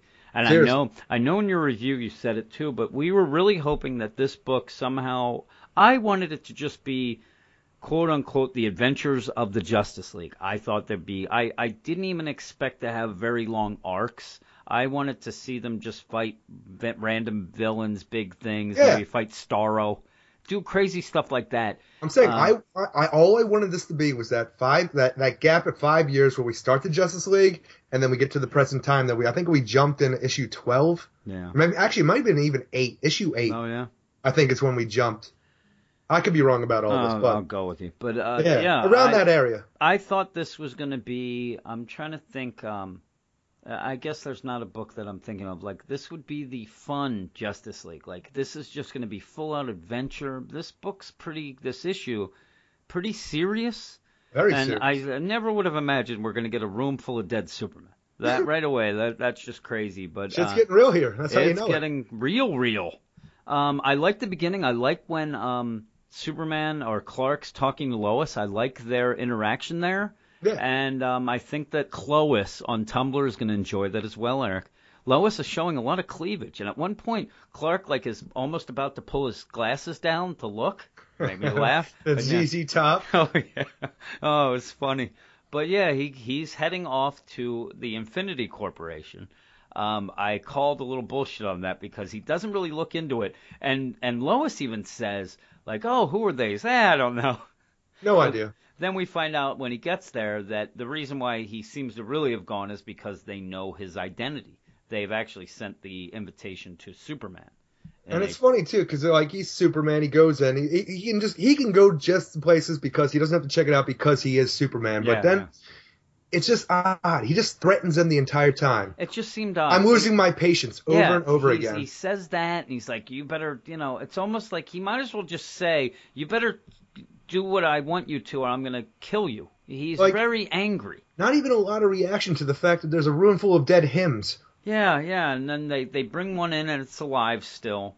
Um, and it just it se- he Superman himself seemed off. It it did not seem like again. I want a fun Superman. I want you know this great, but he goes in and there's this like child prodigy Vincent, who I I told you had the worst Mo Howard haircut. Well, I had a Annoyed me. problem with that when I was writing my review because I couldn't, couldn't determine whether he was just a short Asian or a child prodigy. No, I believe he is a. Uh, especially they have the one panel where you really can tell, and he's like, "Welcome to Infinity Corporation, Superman. We're trying to save your life." And he goes to shake the hand, and he's yeah, he's definitely a little kid, but he's another. You know what he is? He's a prick. Yeah. He, he's so annoying, and I don't know. And then you get this um story with Aquaman that I guess they're going to go more into Yeah, I'm later sure, because that's just kind of like a throwaway in the middle. It's just Um, explain why Aquaman's not going to be part of this battle. And it, well, it made me laugh because it's like, okay, we're gonna have a battle with the Justice League. Superman's doing this. In the meantime, we're gonna get the Justice League, and uh, yeah, we don't need you, Aquaman. No. This is like back to the uh, the loser Aquaman that nobody likes. So like, yeah, you you go to Atlantis, buddy, and you do that. But uh, yeah, he and there, there's a whole thing. It's like he's Yeah. uh, he's talking to the UN, and it's almost the- like and then he gets arms then he gets told that there's a like somebody down in Atlantis talking about finding uh, Olympus and shit like that. Yeah, so he yeah. excuses himself. I gotta go, everybody. Atlantis shit going on down here. When he gets to, and then his whole story thing, he gets to Atlantis, and they get the true gods, or you know, you these know, false it- gods False gods die. are over. Yeah, and, shit like uh, that. You get that, but then, like you said, you get the other members, uh, Wonder Woman, Green Lantern, Flash, and Batman, all get an invitation to head over to in Metropolis, the uh, the clean, Clean power plant. yeah, the clean power plant. So the new Metropolis Clean Energy Power Plant. And they get there, and only Batman realizes, like, holy shit, we shouldn't all be here together. And then all of a sudden he sees something, and it's Parasite. And I don't know about you, I don't really. I I get that Infinity Incorporated, Infinity Corporation has done this. It just seemed out of place. It did. It, it didn't seem like like a lot of times things like this will happen, and you'll say, "Oh yeah, okay, that makes sense." By the end of this, didn't make any sense to me really, except for like you said, to show them fighting.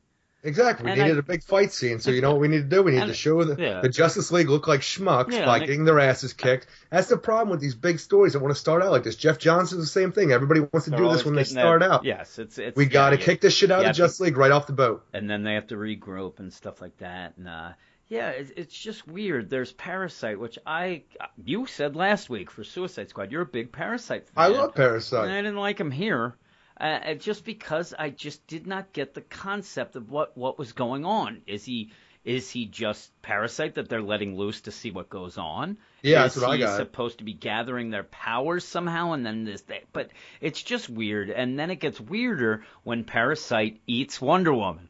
Yeah. And all of a sudden she yeah then and she gets this these voices and she's just screaming and that's when Superman realizes shit's going down. He heads back to Metropolis and just flies through Parasite and grabs Wonder Woman and comes out the other side. Why And- not? Yeah, and she's just like, I hear these voices. They're shouting. Ah, I just, I don't. And then disappears. yeah. Just disappears Yeah. one panel and then is never heard from again. Yeah, so and the the team is fighting um, Parasite, and again, in a story like this, a lot of times you'll get the uh, okay, they kicked our ass, but now we're going to work as a team. Yeah. Really, they just keep fighting.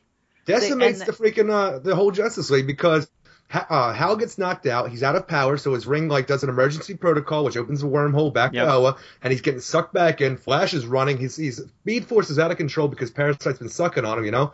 And uh, Yeah, yeah. he hits Hal, gets pulled in the wormhole. So right off the bat, Wonder Woman's disappeared, and Hal and Barry are just gone. Yeah, they're in a wormhole, and uh, it's just uh, like I said, it's it's just was Yeah. weird. And then uh, you end up, and you, then you find out that uh, this whole thing that they're doing, even the parasite bit, is all this whole thing is this plan of Infinity Corporation, Which also And you- disappears. You, know, there, yeah, and then out of nowhere, Cyborg shows yeah. up, and and when he showed up, I was like, oh yeah, Oh, yeah. Cyborg. And like all of a sudden he shows up and they're they're still fighting. I it just I really really want to say that this book is great, but it was not, and I'm just I'm not confused per No, se. not neither am I. I'm just I- confused at I'm why. more just confused of what yeah what we're getting at here. Um, I know that Bryan Hitch came out and said that he has seven story arcs planned or all this stuff, and I just I'm I'm confused of what we're supposed to be getting. But like you said, at the end they go back to see like what the hell is this Infinity Corporation? And Infinity Corporation looks like it was never there. Empty lot. And uh, so then they're there, and then what do we get? We get the uh. Wow, the freaking spaceship comes out of the sky, open arms. I'm here to save you all. And Superman kind of is like, oh my god, it's so beautiful. Off he goes, and there you go. And you get a first issue that I am uh, confused. And I was really, really looking forward to this issue. It was an oversized issue, Gi- which was another thing is why, why, why they had everything throwing at you. And I said in my notes that it does remind me, like I don't mind that. It reminds me of a Silver Age uh, story where you have 80 million things going on. But again, I'm not. I don't know. Nothing grabbed me to like, man, I, I want to see more of I'm that. saying, even if there was, there's so many things out there. You get like, you know, what am I going to like gravitate towards? We got Rao, we got this Infinity Corp. I'm sure they're like, Yeah. you know, connected somehow. But this first issue, you know what? Actually, I made made fun. You know what interested me the most? what? The Aquaman. I don't know why. Maybe because that was so straightforward that I'm like, okay, I understand. Maybe we're just. I'd dumb. get behind that. Yeah, maybe. Yeah, uh, but uh, again, it took me so long to read. Um, the art was good. It wasn't great. Um, I don't know. It just seemed very odd. And and again, And no, I'm saying that when you say that, the beginning- to, uh, I want everybody to know when it took you so long to read, it's not like, oh my god, I had to actually sit down and read something. He had to read this to get ready for this podcast tonight. So you know, you want to get ready. yeah. This is a long book, so you don't want to waste it time. Just, it's a long book, but it, it seemed to drag. oh yeah, it was it dragged I'm for me a lot it, too. I was like, huh. I I like that. I don't know that I think that every. Uh, I didn't think Superman's characterization was on. We said Yeah. that already. Batman seemed a little off. I liked Flash and Hal. I think Flash and Hal were to. You didn't get much of Aquaman, but Aquaman was pretty I good. I don't care for. Uh, Wonder Woman, you didn't get much. even Uh, with that, I don't um, care for Brian Hitch's art. I don't know if he bit off more than he could chew at this, being the rightest, the rightest, the writer and the artist. rightest. He's the Yeah, rightest. being the writer and the artist, well- but I really did not like the way any of these characters looked except for Flash and Mm-hmm. Cyborg. I, I think next next month when you go to write the review instead of written by and art by Rightest. rightist Brian Hitch. I, I like Brian Hitch, but this I guess they're you know this is his pretty much first story, and man, they give him the Justice League, and that's a lot to to grab onto. But I um I wasn't a big No, fan. It was all right. really I gave it a six point five out of ten. No, I probably would have given it a six. I put it right there and probably give it a six. Uh, I hope it gets better because I really want to have fun. Me as well.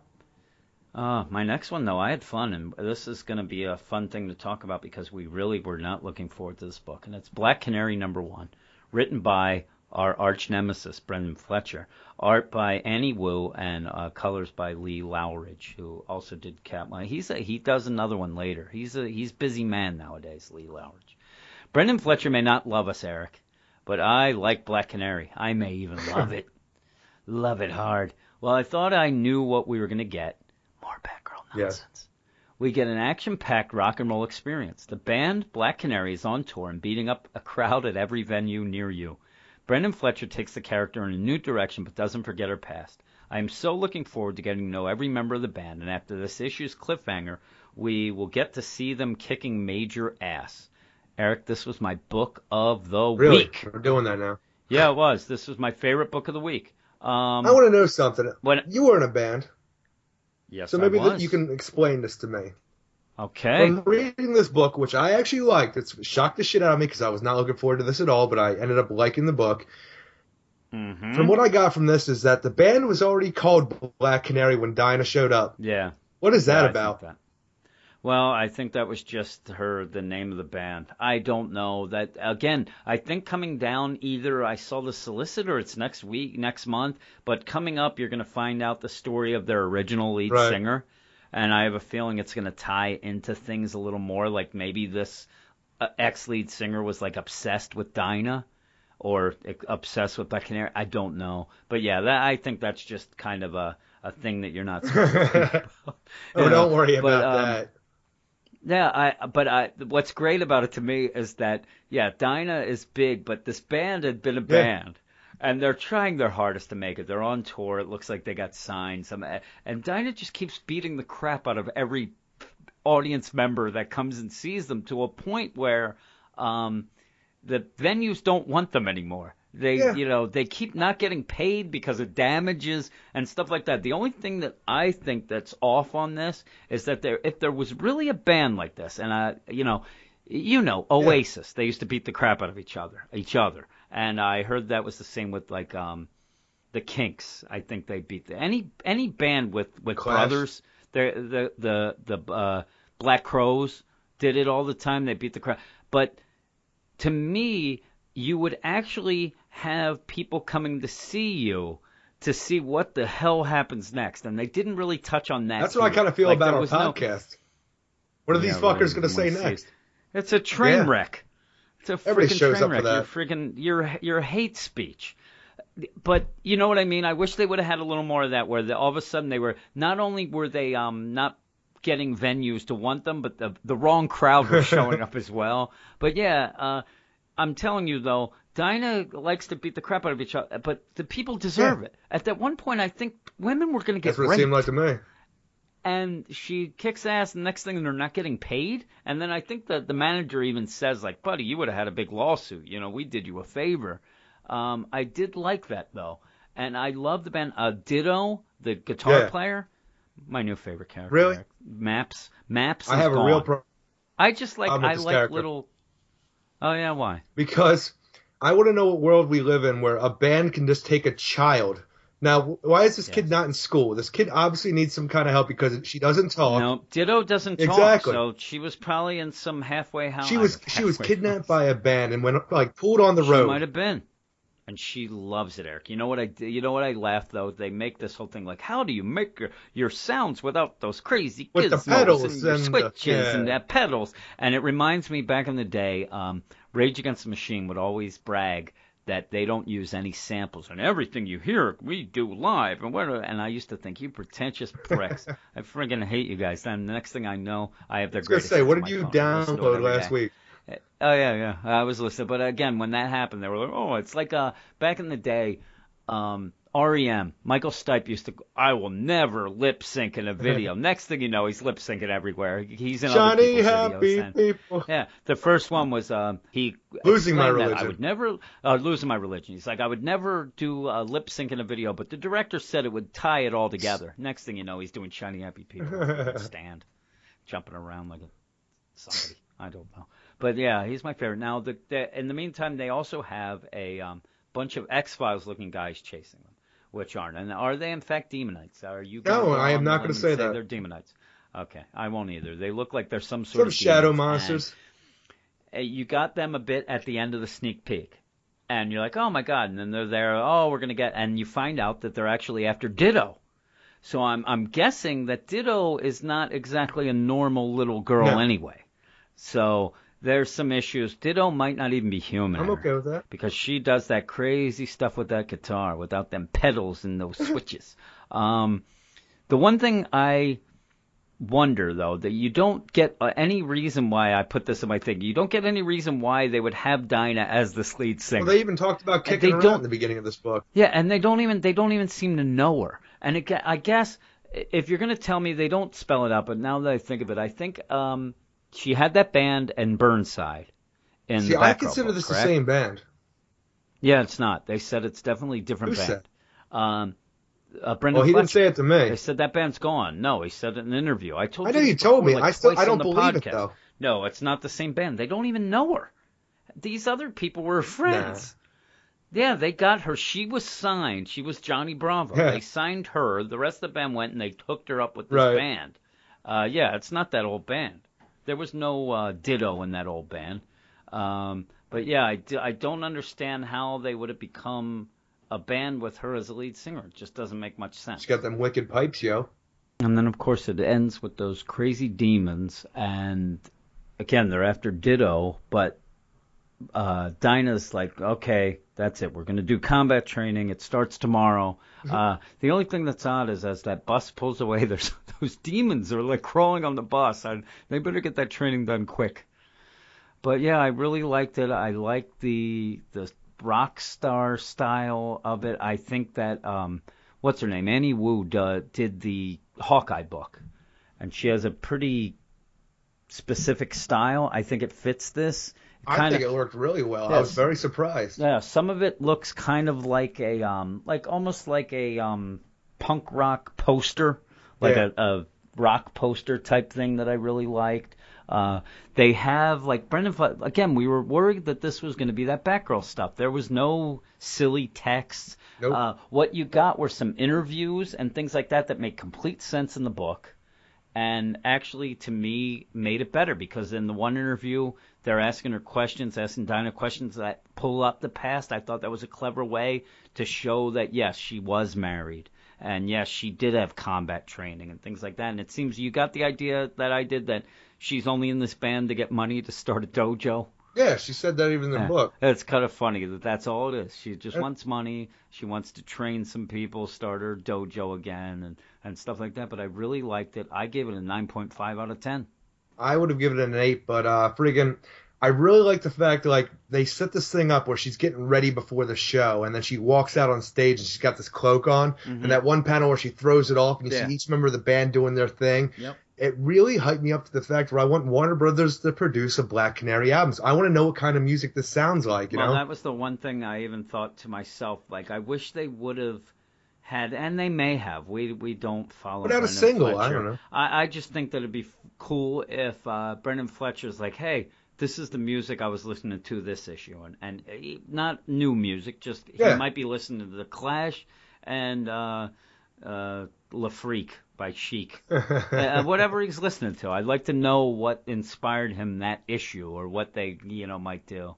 Uh, Yeah. Another thing, you know what I really like too? They didn't do that stupid thing that we always say that we hate, where they have really bad song lyrics. right? And they just they're just there doing their thing. And uh, I did say at the point when those demons attack that uh, Canary fights uh, punk rock style. She gets him with the little uh, the mic. The mic that does the scream. Yeah, she's doing the Roger Daltrey mic swing right upside the head.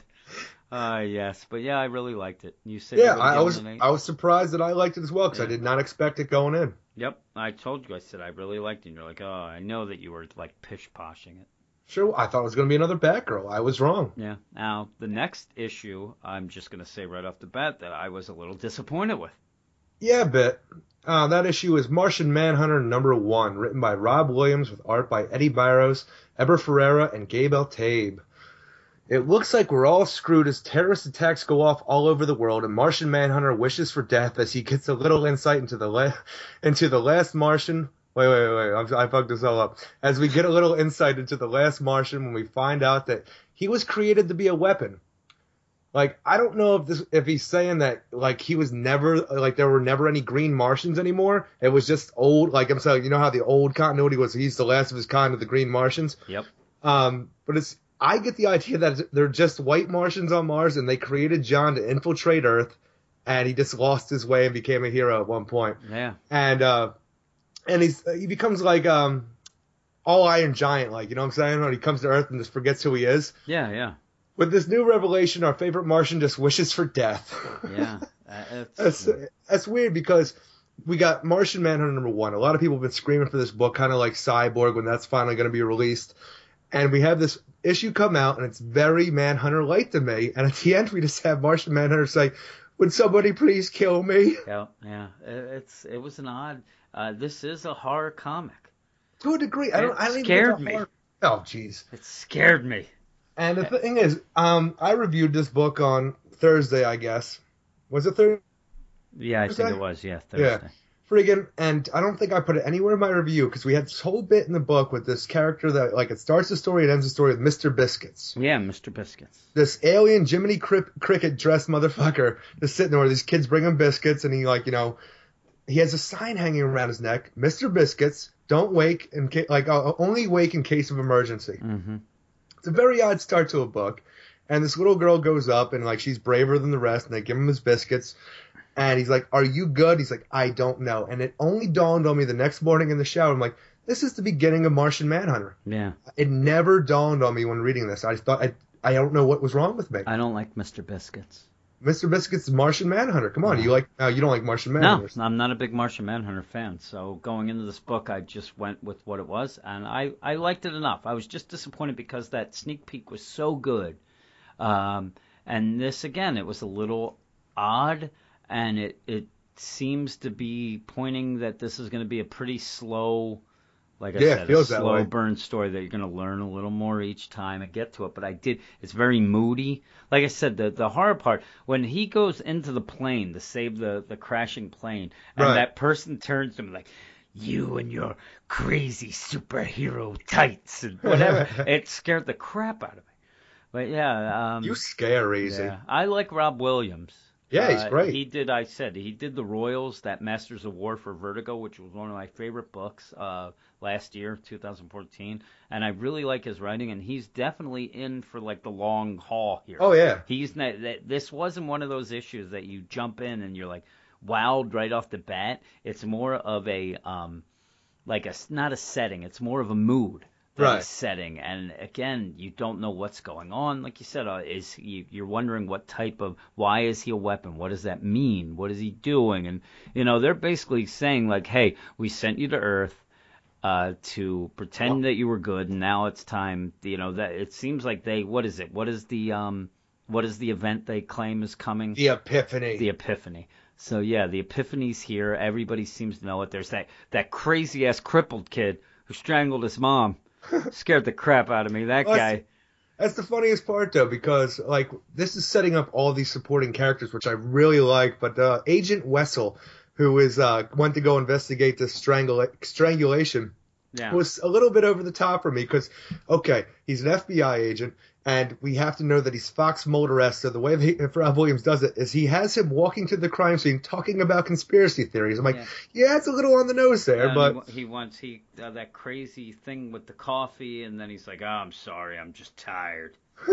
yeah, it's odd, but then they're yeah. Then the, the funny thing is, is they're there. They look like they're FBI, whatever they are, and it takes them that long to go. Hey, wait a minute, this kid couldn't have strangled his mom. He's crippled. He Yeah. can't move. And then they go in, and of course, he freaking his eyes start glowing. He starts talking crazy. He knows the guy's name. He, oh my goodness. predicts a terrorist attack a few seconds later. Yeah, yeah, he's he's a crazy. Shit's going kid. down, but that's the thing is we get more supportive cast in this book than we do of actual Martian Manhunter. Yeah, that's the the one thing that I thought uh, was my biggest dislike for this book. You Actually, I kind of dug it. Get, I I don't know. I wanted more Martian Manhunter. That's surprising to me since you don't like him. Well, I don't like him, but I'm reading a book called Martian Manhunter. I want to know more. I want to at least see him more. Um, yeah, and even when it it was pretty realistic though when he tries to save the plane, they go down and he's like all knocked to crap, and the Oh, yeah. kid goes, and he's like, "Hey kid, uh, that monster!" Yeah, he crashed away. the plane. Yeah, he runs away screaming. But it's funny to me because we go from that Mr. Biscuits part in the beginning to uh, some looks like inner monologue at first for Martian Manhunter when he goes to save the plane, but then we find out he's doing a psychic broadcast to anybody who can you know hear him or you know whatever. Yeah. And we jump to the ju- and the, oh I'm, getting ahead of myself because every time we have Martian Manhunter, he has to say even in a psychic broadcast. I am Martian Manhunter, the last of my kind. Yeah, yeah. We know, Jean. Get Yeah. the hell over it. They're We like, need something oh, new to talk That, about. that's just his call sign. That's like a CB handle. I'm Spoon James. He's Martian Manhunter, last of his kind. That's what he goes on as Uh, Twitter. but I wanted to get into where the Justice League's on the watchtower. They're picking up this transmission, and they hear that this plane's in trouble. Terrorist attacks all over the world, and they're Yeah. saying, "Man, Martian Manhunter sounds weird. Yeah. Help him already, motherfuckers!" Yeah, they're just sitting there like, ooh, yeah, I got this plane going down, and yeah, but yeah, he calls them psychically, and they all hear it, and they're all weirded out. But Just- the they're just standing around. Yeah. Man, The- he sounds off today. weird thing is, um, it was weird seeing Superman in the T-shirt on Really? the Watchtower. Yeah, it just seemed odd to me because this isn't the depowered Superman because Batman's alive. So it just seemed weird to me to see. Oh, you know him- what? That didn't. No, wait, Batman wasn't there. Yeah, Batman's on the screen. They're talking to all the Justice League. The ju- they're like call them all together, and there's Batman, Wonder Woman, uh, Aquaman, Shazam, and Green Lantern on the screen. So I don't think they're just having Batman's picture there just because they miss him. In memoriam. Yeah, it just seemed odd because there he is, and I'm like, oh man, this is like in the current deal. He's got the the thing on, the T-shirt, and then they show, and he's got look, he's got the jeans and the T-shirt. Right. But yeah, there's Batman on the screen, and I'm like, yeah, that seems a little off. I don't know. And then you get that weird side story with the girl ju- breaking into the the apartment thing in uh, Yeah, I wasn't even going to mention that. It was yeah, so like Dubai. I, yeah, that, again, that's like a weird thing that's gonna tie back later. That's a little more horror. There's some slashing going on and stuff, but And then we got this NASA lady at the end, uh, Helen DeMolf, um, who Martian Manhunter goes up and says, Helen DeMolf, like we're supposed to know her. I want you to kill me. yeah, yeah, yeah. It's just it was odd.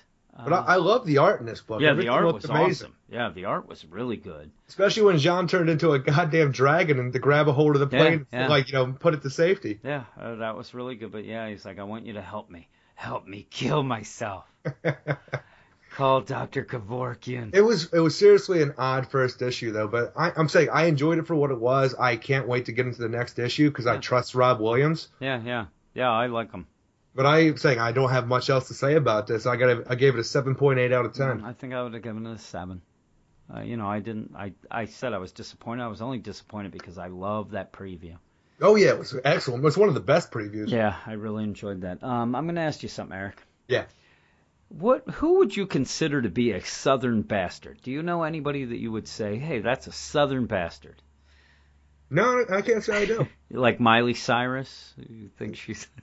Are women considered bastards? Well, I you could. I'm just saying maybe bastard as in just jerk. You know, we're going with that. Or uh, what's her dad? Uh, Billy Ray Cyrus. He's a Southern No, he, bastard. he's a nice guy. He he has the mullet. Well, the next book uh, on Ryan Clark's Other Side segment, he is going to do Southern Bastard, um, which is going to be Southern Bastards number nine. Uh, it's an Image Comics book by Jason Aaron and uh, art by or art by Jason Latour.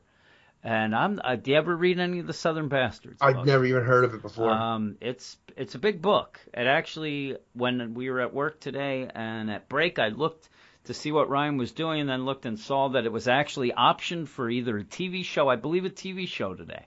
So it's a weird thing when I asked Ryan if he had heard that. He said I, he certainly did. And he's going to put it in his review. Um, but today I looked up before the podcast. Eight people have reviewed this book, Eric, an average of a nine six. Holy shit. And in fact, it's on issue nine, and the average for the whole series is like a nine one. That's a hell of a series right there. People love it. I I have not read it personally. I've heard of it. I've heard people talk about it on other podcasts and stuff. Um, this is something that he Ryan is going to do because Reggie suggested it. Reggie must be a big fan of it, and uh, he's going to review it, and we'll see what he thinks. All right, let's check it out. All right, take it away, Ryan. Hello, and welcome to another weekly edition of The Other Side, your place for non DC Comics comics reviews on the All DC Weird Science DC Comics podcast. Though, if their website has been accurate these last couple of weeks, they are starting to branch out into new and unique territories and even going so far as to review Puppet Master comics, but that's here no there, so let's get down to the business at hand. I am, as always, your host, Ryan Brightest Daycare Clark, and I come to you this week with Southern Bastards, issue number nine by Jason Aaron and Jason Latour from Image Comics. And I gotta say, it's just plain fun to say the title of this series, so I'll most likely be talking about this book more just because it's a lot of fun to say Southern Bastards a lot. Uh, but this book is fantastic. It's dark, gritty, and is a series that's basically the, the messed up love child of Varsity Blues and Walking Tall, which I have said before, and I think it's a pretty apt uh, description of it.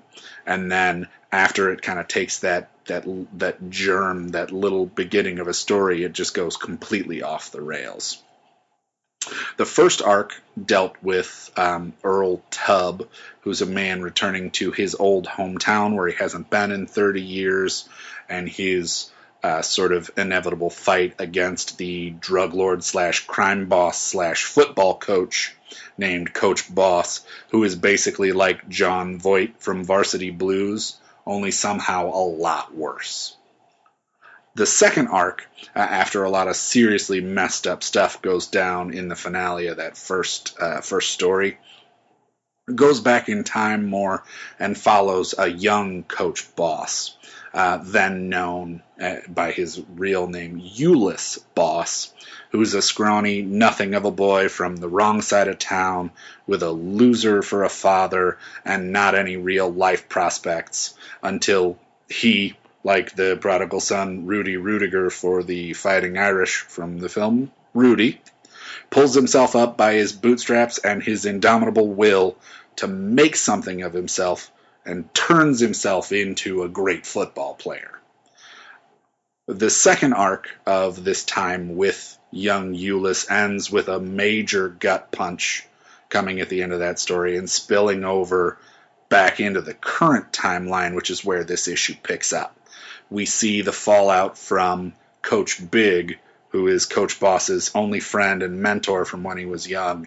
And here's a big spoiler here, so don't don't listen any further if you want to read more on about this story. Haven't heard anything yet, but spoiler, spoiler, spoilers.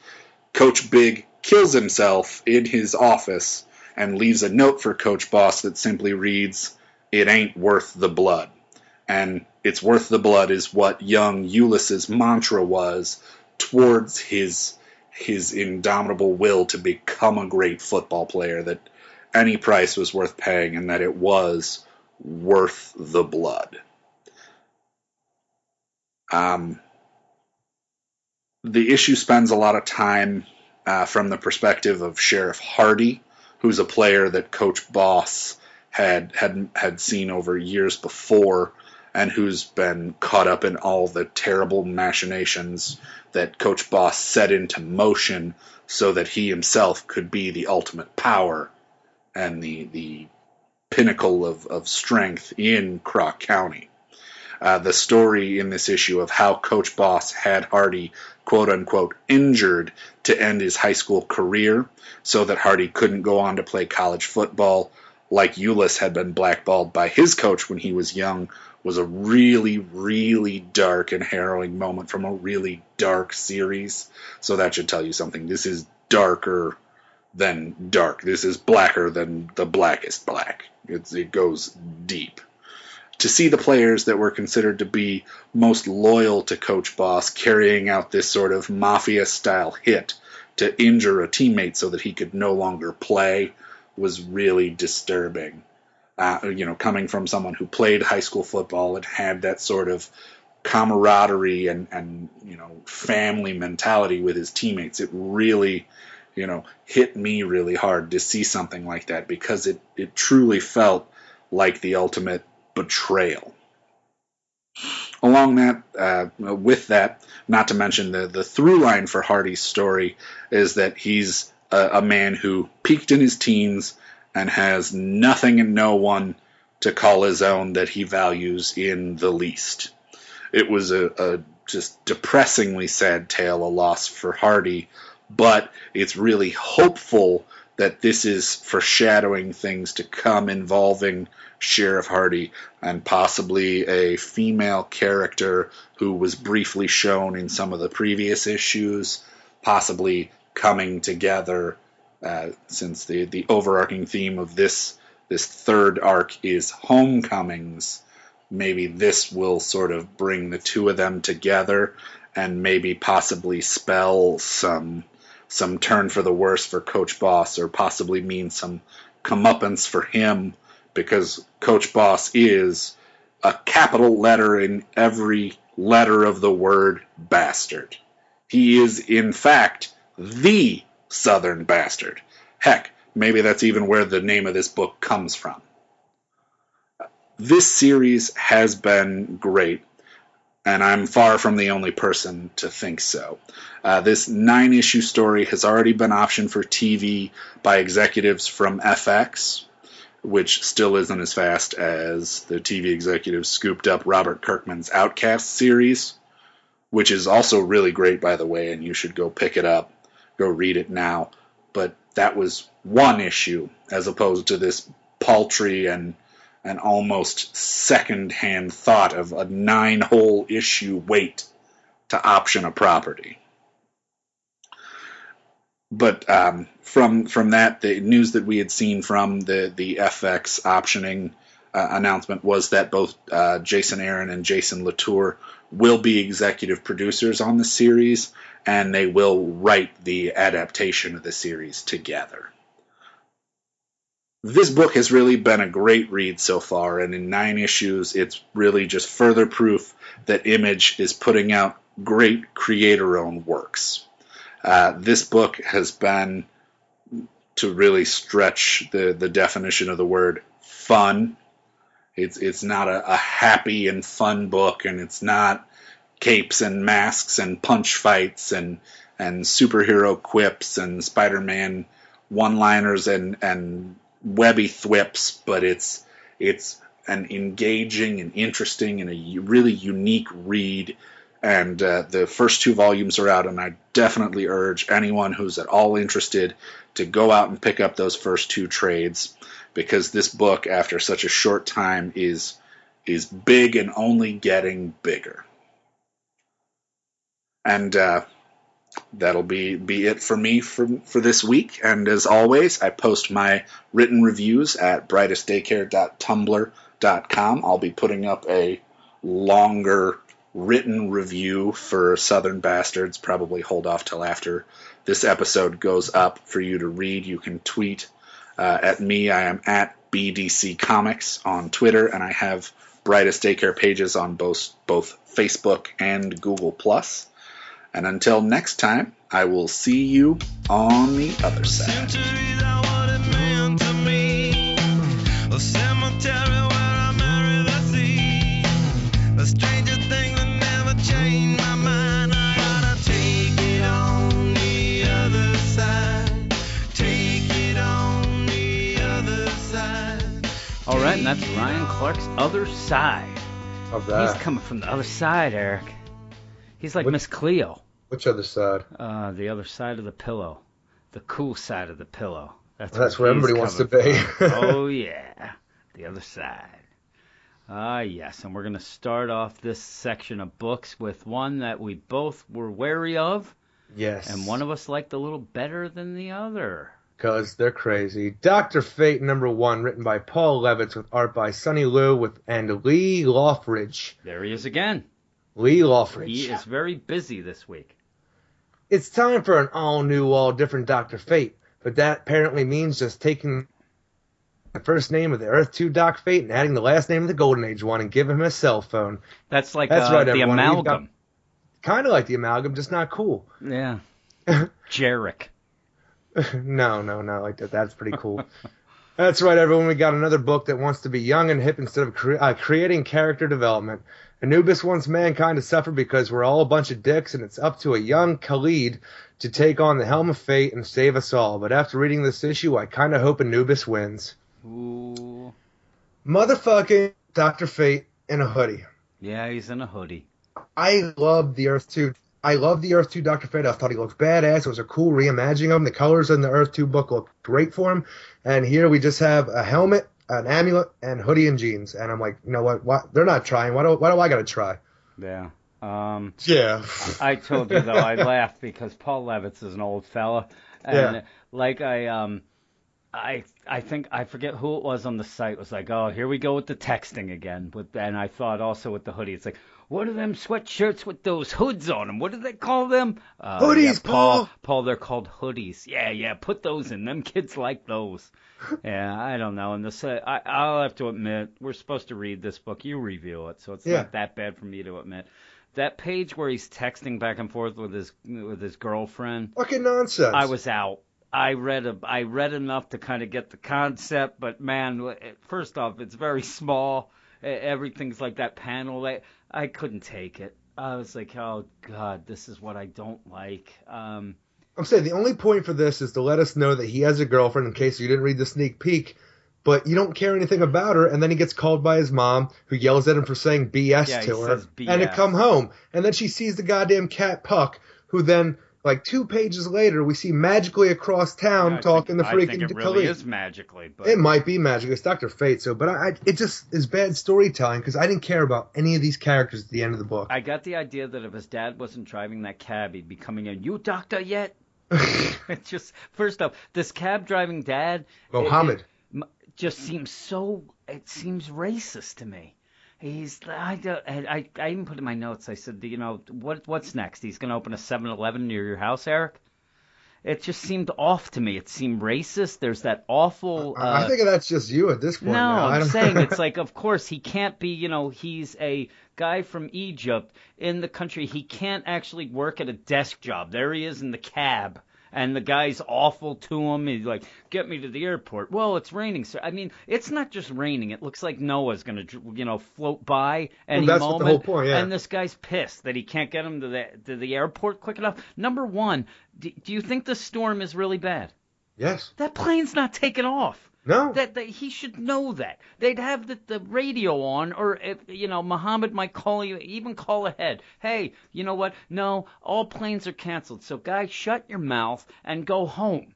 It's so annoying. You don't know the way. Well, you know, sir, that the airport is is made on a, a swamp, Marsh, so it's yeah. gonna it's gonna flood. I don't need your horrible talk. arr."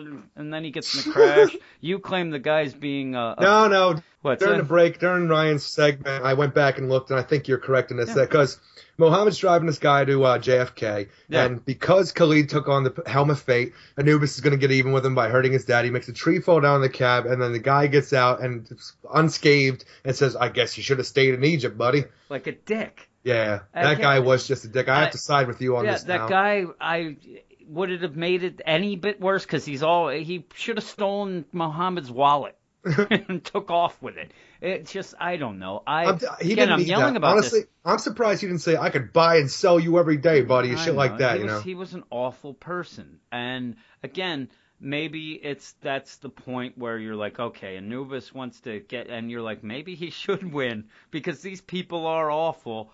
Uh, but but Khalid is going to be a good guy. I don't mind Uh, Khalid yeah, as Doctor. Fate. I don't mind it. It it. I know I hate the texting and I'm yelling about it, but I like the fresh take on it. I, I'd like to see him struggling with uh with uh, med school and try to do this, but I don't like the concept that they keep like they keep mentioning it. The dialogue to me is so clunky in this, and it's like uh. You're gonna do this, healer. He's like, I'm in med school and I can't even put on a band-aid. Uh, It's just everything seemed forced and off. I'm saying I agree with the forced dialogue bit, but and I know I said that like that texting bit was a way to like you know bridge the if you didn't read the uh, sneak peek. Yeah. But if you didn't read that sneak peek, you are fucked because there was no story to this. You, they just throw you right in, and there's Khalid like being offered the helm of fate. Like I'll break this entire story down right here. Um, we had Khalid, you know, offered the helmet, and then he runs away. He stops the train with magic, and then he follows a talking cat back to the museum where he accepts the helmet. The end. Yeah, and the- weird thing is, is if you read the sneak peek, you know that that's his cat.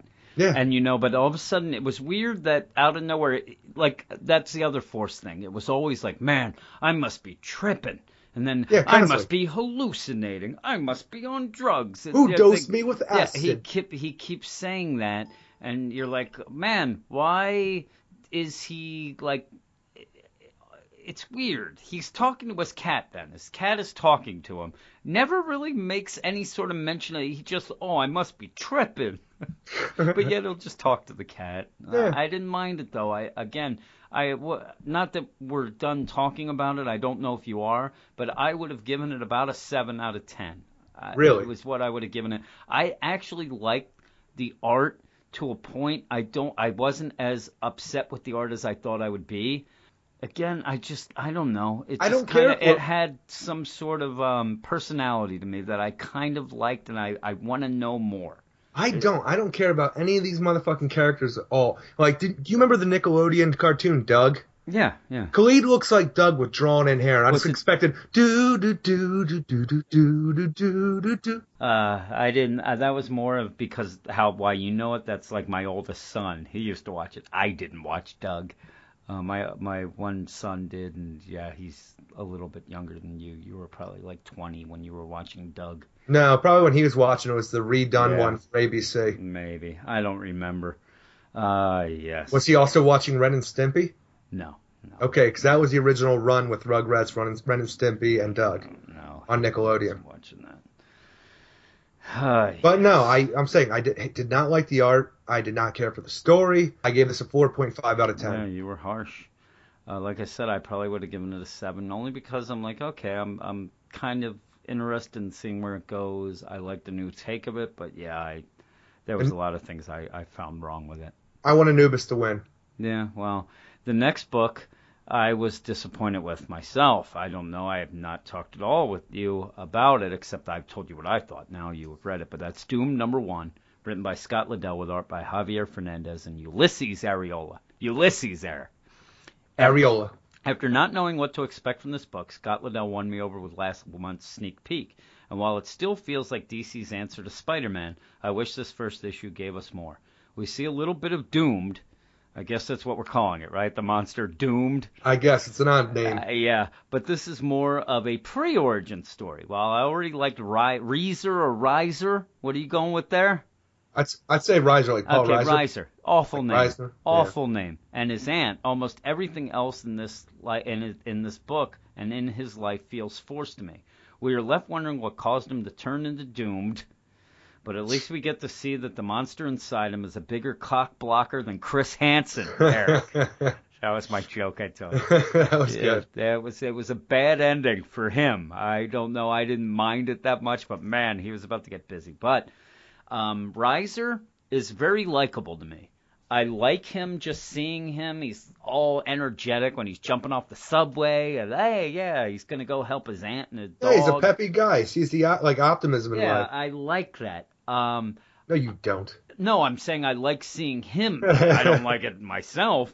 But yeah, I, I like him. I like him as a character. Though in this book, I, I again that sneak peek was so good. Yeah. Um, this issue fell flat for me because you don't get much. Just like you said with uh, Doctor Fate, Yeah. you get that he goes to Star Labs. He's going to be an intern at Star Labs. Yeah, he's He all happy about it. He gets there. Now, I'm telling you, Star Labs seems to have the worst, like, lax security or whatever, because they're like, okay, your first day, you're going to clean up this thing. Just come back later and let yourself in. It, Yeah. it seems so odd that they leave these two kids who are interns with barely any supervision.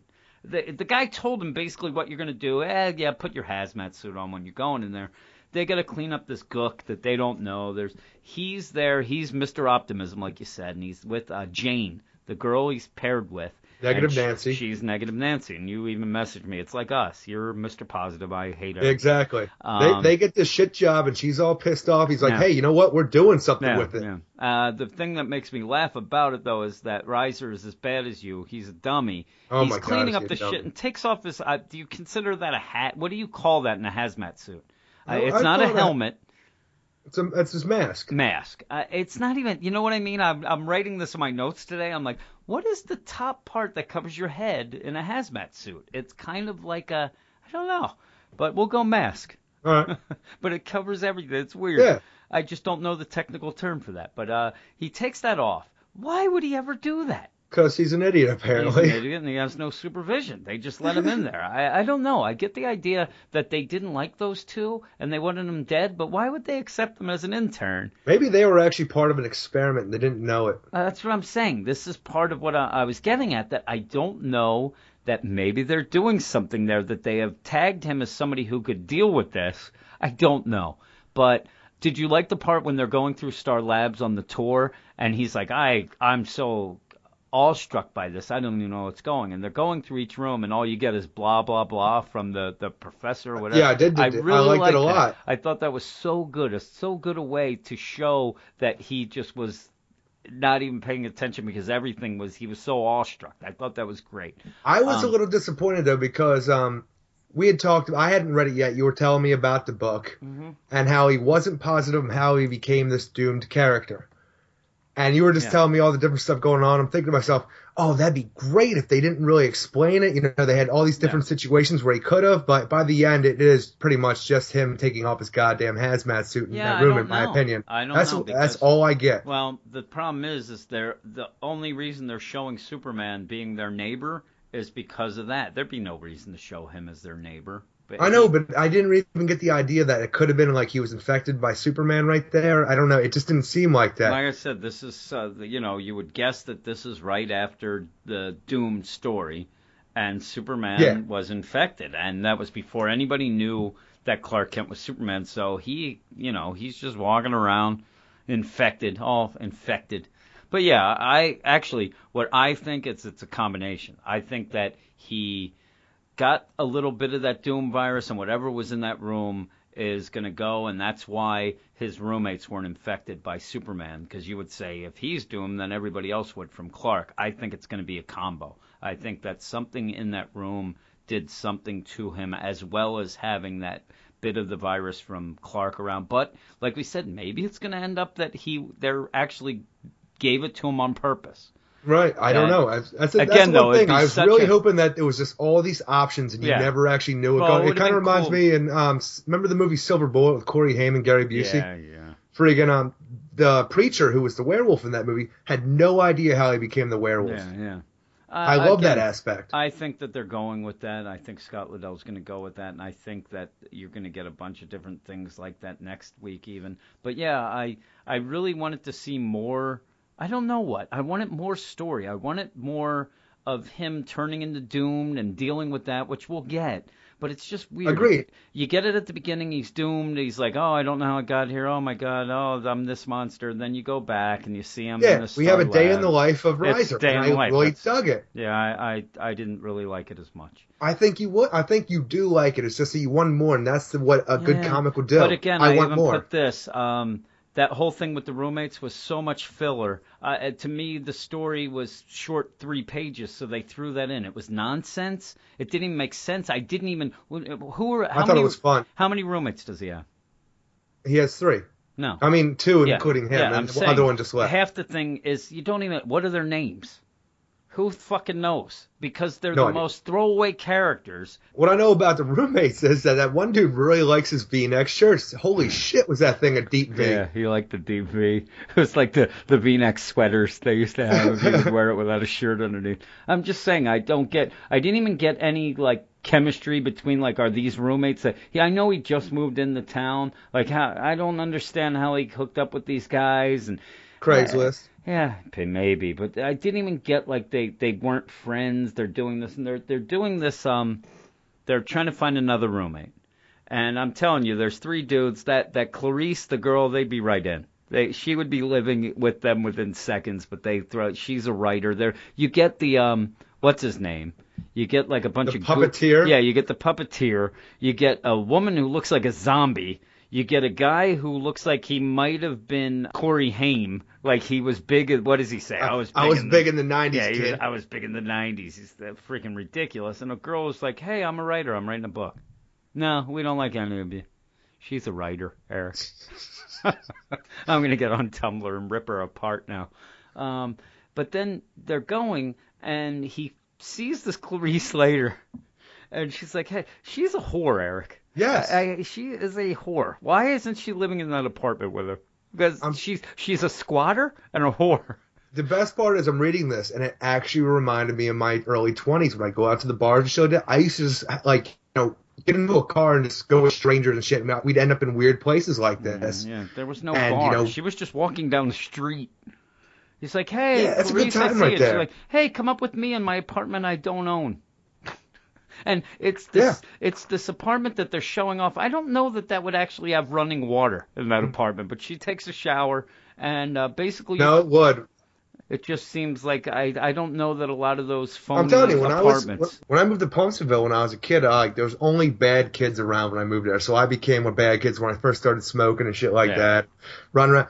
But across the way from my house, they had this new development being built, and they were all these freaking, you know, like um, what, are we calling them, like model homes or Yeah, whatever? yeah, yeah. You know, just sample homes. Yeah. And we would break into them at night, and they had electricity, running water. It was a perfect weird. place to It- have a party. Yeah, it'd be weird. How old were you then? Eleven. Okay, you're partying it up. Yeah. Yeah, I just again, she's a whore. I just I I wanted more. I I thought a lot of this book was just filler for a first issue. If I was just going in this, I didn't read the preview, and I read this as my first in. I would have been just like, what the hell's going on? And not even just confused, but man, not really anything intrigued me. Right. Nothing except maybe saying, "Hey, I want to see how he got to be doomed." Um, but again, I'm telling you, you run into a big problem with not being able to name his monster self except doomed, which Yeah. is ridiculous. And he's he doesn't have a catchy name, and they just call him Peter. I want to say that there's a subtext to this story. It's all about sexual, like, uh, like who, realizing who you are sexually. Because Uh, once he has an idea, he turns into a monster. Yeah. He, So this guy is secretly a rapist, is what we're saying. He's trying to fight this Oh, urge jeez. within him. I actually uh, thought that when he, because he gets all horned up. Yeah. and he turns into Doom. And I was waiting for him to say, like, I don't usually turn into this hideous monster so quickly, but you're so pretty. He's a uh, premature monster ejaculate. I don't know what he is, but it's so odd. She comes out and she's like, holy crap. Uh, just, I, I don't know. I was very disappointed. I gave it a seven, so I didn't think it was awful. I just, this issue did nothing. I want But- to know what Reiser was doing laying on the bed. Once she went in to take a shower when he, or she took him there, No, no, he's he was- in. He was just being odd. He's laying on the bed with his hands beyond his head, sitting there ready. Pants Bullshit. start starting to unbuckle his pants. That would have been my opening move. Go in. Oh, Okay, you go in the bathroom, uh, and done. Yeah, I don't know. I think that you know he starts. On, it would have been a funny thing. He starts on doing his pants, and she's like washing her hair. Hey, are you out there? Yeah, my boyfriend's gonna be here in a minute. I do, oh Jesus Christ! Get those pants back on, buddy. Uh, but yeah, she was a whore. That's what Yes. I learned from that. That Clarice. Do you think Clarice is gonna be continued in this book, or just there? Because I think Jane will. Uh, he's probably going to team up with that Jane from Star Labs um, as like that's who he's gonna tell all about this doom because he's gonna try to figure it out and they'll figure it out together. I think it's going to be both of them going to continue in this book. You think Clarice will as well? Oh yes. Yeah, I was saying, what did you give this book? a seven. Seven. See, I like the book, but like I said, there there wasn't en- enough to blow me away. I would say seven five, but Yeah. I still enjoyed the book a lot. No, and I'm saying what uh, upset me was I am less excited for this book going forward than I was after reading that preview. Right. But that's all. I I'm, I'm as excited. I think it's Yeah. going to be a good time. I hope. And our next book is Robin, Son of Batman, number one, written by Patrick Gleason, with art by Patrick Gleason, Mick Gray, and John Kalisz. Patty G. Patty G. No, no, Patty Glee. Patty Glee. all right. Don't worry, all you sad sacks. Batman isn't dead in this timeline, but don't get your hopes up either because you won't find him here. Damian is solo, and Bruce is a terrible parent because Damian returns to Al Ghul Island to find his pet monster Goliath has gone missing and is getting him back. And after getting him back, decides that he's going to atone for his year of blood that Ra's and Talia forced him to do before his time as Robin. I don't know how you go about righting the wrongs of killing folk, but I'm sure interested to find out. Now we started this out like before we started, we talked about a little bit about the books, and you didn't like this book, which I think might be due because I had to read this book twice to really understand it because I think the the pacing was a little off because it went back and forth through It was time, some bad pacing. and then we had that nightmare scene, which kind of like felt like we were back in time for a second too. Yeah, yeah. So- I I just I thought there was it was confusing. Um, I had a hard time. Just it, it was a slow read for me. I it wasn't though. The beginning was awesome. The beginning right until he's like I'm Robin, Damn son right. of Batman. That felt like just a pure action movie. Yeah, It's like the beginning of an action movie where you have that, you know, that intro scene where shit's going cold on. open, yeah, it was cold the co- open. It was that was great. Um, I don't know. I just I had issues. Even just the whole thing with Goliath. I just nothing. I don't know. It just didn't grab me as much as I thought it. I'm saying this all night, but. Uh, I will do a little impersonation because I think it was Reggie who mentioned that what happened Goliath was like uh, from and Goliath. Hello, Davey. exactly. Uh, No, that's hello, all I kept saying. Damian. Hello, Damian. That's my. I don't know about that, Damian. Yeah. Uh, I don't know. And and in the end, did it not just turn into they call me Earl? Because he's going to go back and like he wants to get his karma better. My name is Earl. Uh, my name, Earl. is Earl. Yeah, see, I didn't even watch that. I know you were a fan, but that's what it ended up uh, reminding me of. That that's all it is. Is he's going to go back and right the wrongs of his past and try to get his karma back. Kind of like Quantum Leap.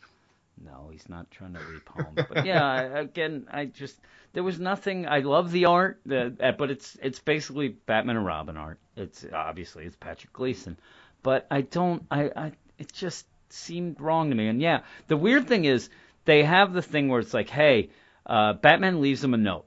Going out alone tonight, even the son of Batman needs a mandatory night off. It's a bitter pill, but Alfred sundae should make it easier to swallow. Enjoy. And you know what I thought right away?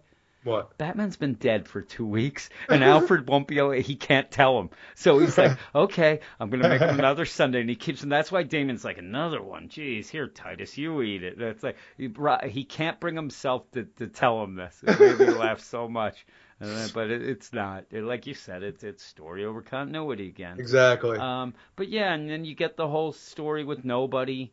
Um, and yeah, which I thought was really cool because that was like that right off the bat of Batman and Robin. It got me interested Yeah, with yeah, this nobody character, and I loved it. yeah. And who is it that gets the mask?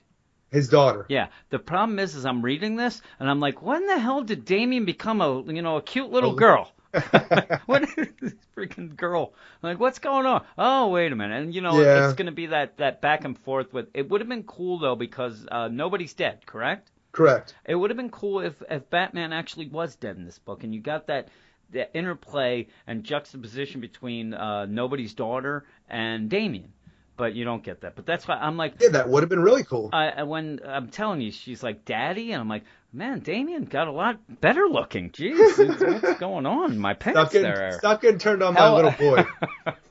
I was like, I don't know what's going on. But yeah, it was a pretty cool scene, and, and to the point where um, she puts on her dad's mask right. and basically becomes nobody. Correct. Uh-huh. And I still thought it was Damian at that point. I'm like, uh, what is he doing? Why is he attacking the police? And then they're like, Al Ghul Island. I'm like, okay, now he's gone there. And then, then I'm like, wait a second, I better go read that again. I'm like, yeah, that's a girl. That's not Yeah, the Damian. pacing was off on this, and I could see that really bugging you. And I'm Uh, telling you, once did. I read it twice, the, fir- the first time I had issues as well, but then I read it again, and I got what it was trying to throw at me. I, I liked it a lot more. And the things that you were saying you didn't like about it, I like because it's the aspect of we're getting Damian back to where he was before he died. He's yeah. like, you know, getting rid of that assassin past and becoming a hero. We're back on track Yeah. with that. Uh, again, I really uh, like that action scene that starts off, and then you got a thing, and then there's like a kind of a um, like how Bruce became, but when he fell fell in the Yes. and, and you get that, but it's now there's a dead bat there, you know, the skeleton kind of thing, and you, it's like there's a lot of cool imagery in this, uh, but yet again, I thought that the story usually when we have a story like this, this this kind of thing running through the thing with Goliath Right. and how Damon that actually really interested me. I thought that was cool. That was an action scene. The, not much to it, but it was very cool. Uh, but you, I don't know, the main stuff where he find, he goes and opens the vault and sees Yeah. all his pet, Dead you know, bodies. yeah, dead bodies, and it's basically like these are the sins I have to atone for, stuff like that. Then he has a dream, and you see freaking what's his name? Dick. Yeah, uh, well, Dick, and then you see Batman and him both get run through. Right. And it's just like Oh, like the I'm like, heretic yeah, running the, the through, yeah. heretic. That's why I'm like, what the heck is going on? I understand that. Yeah, it's a dream. It's just everything's all out. Then you see, you know, Talia's there, and I, you know, then it ends crazy. Yeah, I'm saying I really enjoyed it, but that dude might be like whoever was uh, one listener mail about us being biased. I am biased. I love Damian, so I gave us a bit higher score. But talking here, I can kind of see with the pacing issue right off the bat. It's confusing at times, and I know what you're talking about.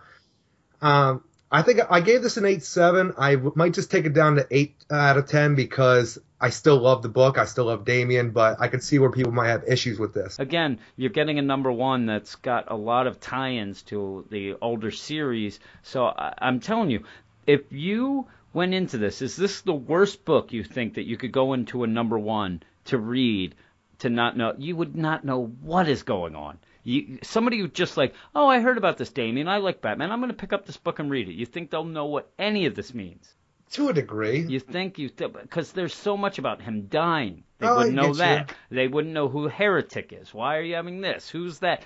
that nobody. Even I didn't know because I Oh, forgot yeah. all about. I mean, there is nothing here that is is a number one that's going to ease you into this thing. Uh, it, it- there's so yeah, I guess much. you're right with that. I, I think this is probably. I said Catwoman last week was the worst to just jump in. I think this might be just as bad. Uh, though I liked it because I knew enough. Like I said, I Yeah. remember I, I forgot all about Nobody, and I think I, I didn't even jump on Batman and Robin until probably issue ten, or maybe Right. the zero issue. That was would have been eleven, right? The Yeah. in between ten and wasn't it that or was it Thirteen. Third, okay. Well, so it was probably that. I probably didn't start. I know that that was a book that you kept telling me to read. That was when I was reading, like, you know, instead I was reading Agents of, uh, freaking Frankenstein, Agents of Shade. And, uh, Yeah. Nightwing and Aquaman, and you were reading this, and this it was one of your first books you read in the New 52, correct? Yeah, and I loved it. Yeah. Uh, but yeah, the art was great in this, but I just, I'm telling you, I was confused a bit. And I'm telling you, I'm looking through it now and I'm like, yeah, I kind of get it. But even so, just why can't you give us just a, a number one issue where you spell it out, have us understand it and go? But I, I would have given it an eight. It was still good enough. I'm, Yeah. I'm bad mouthing it. But I thought the pacing was off and uh, it was a really tough read at one point.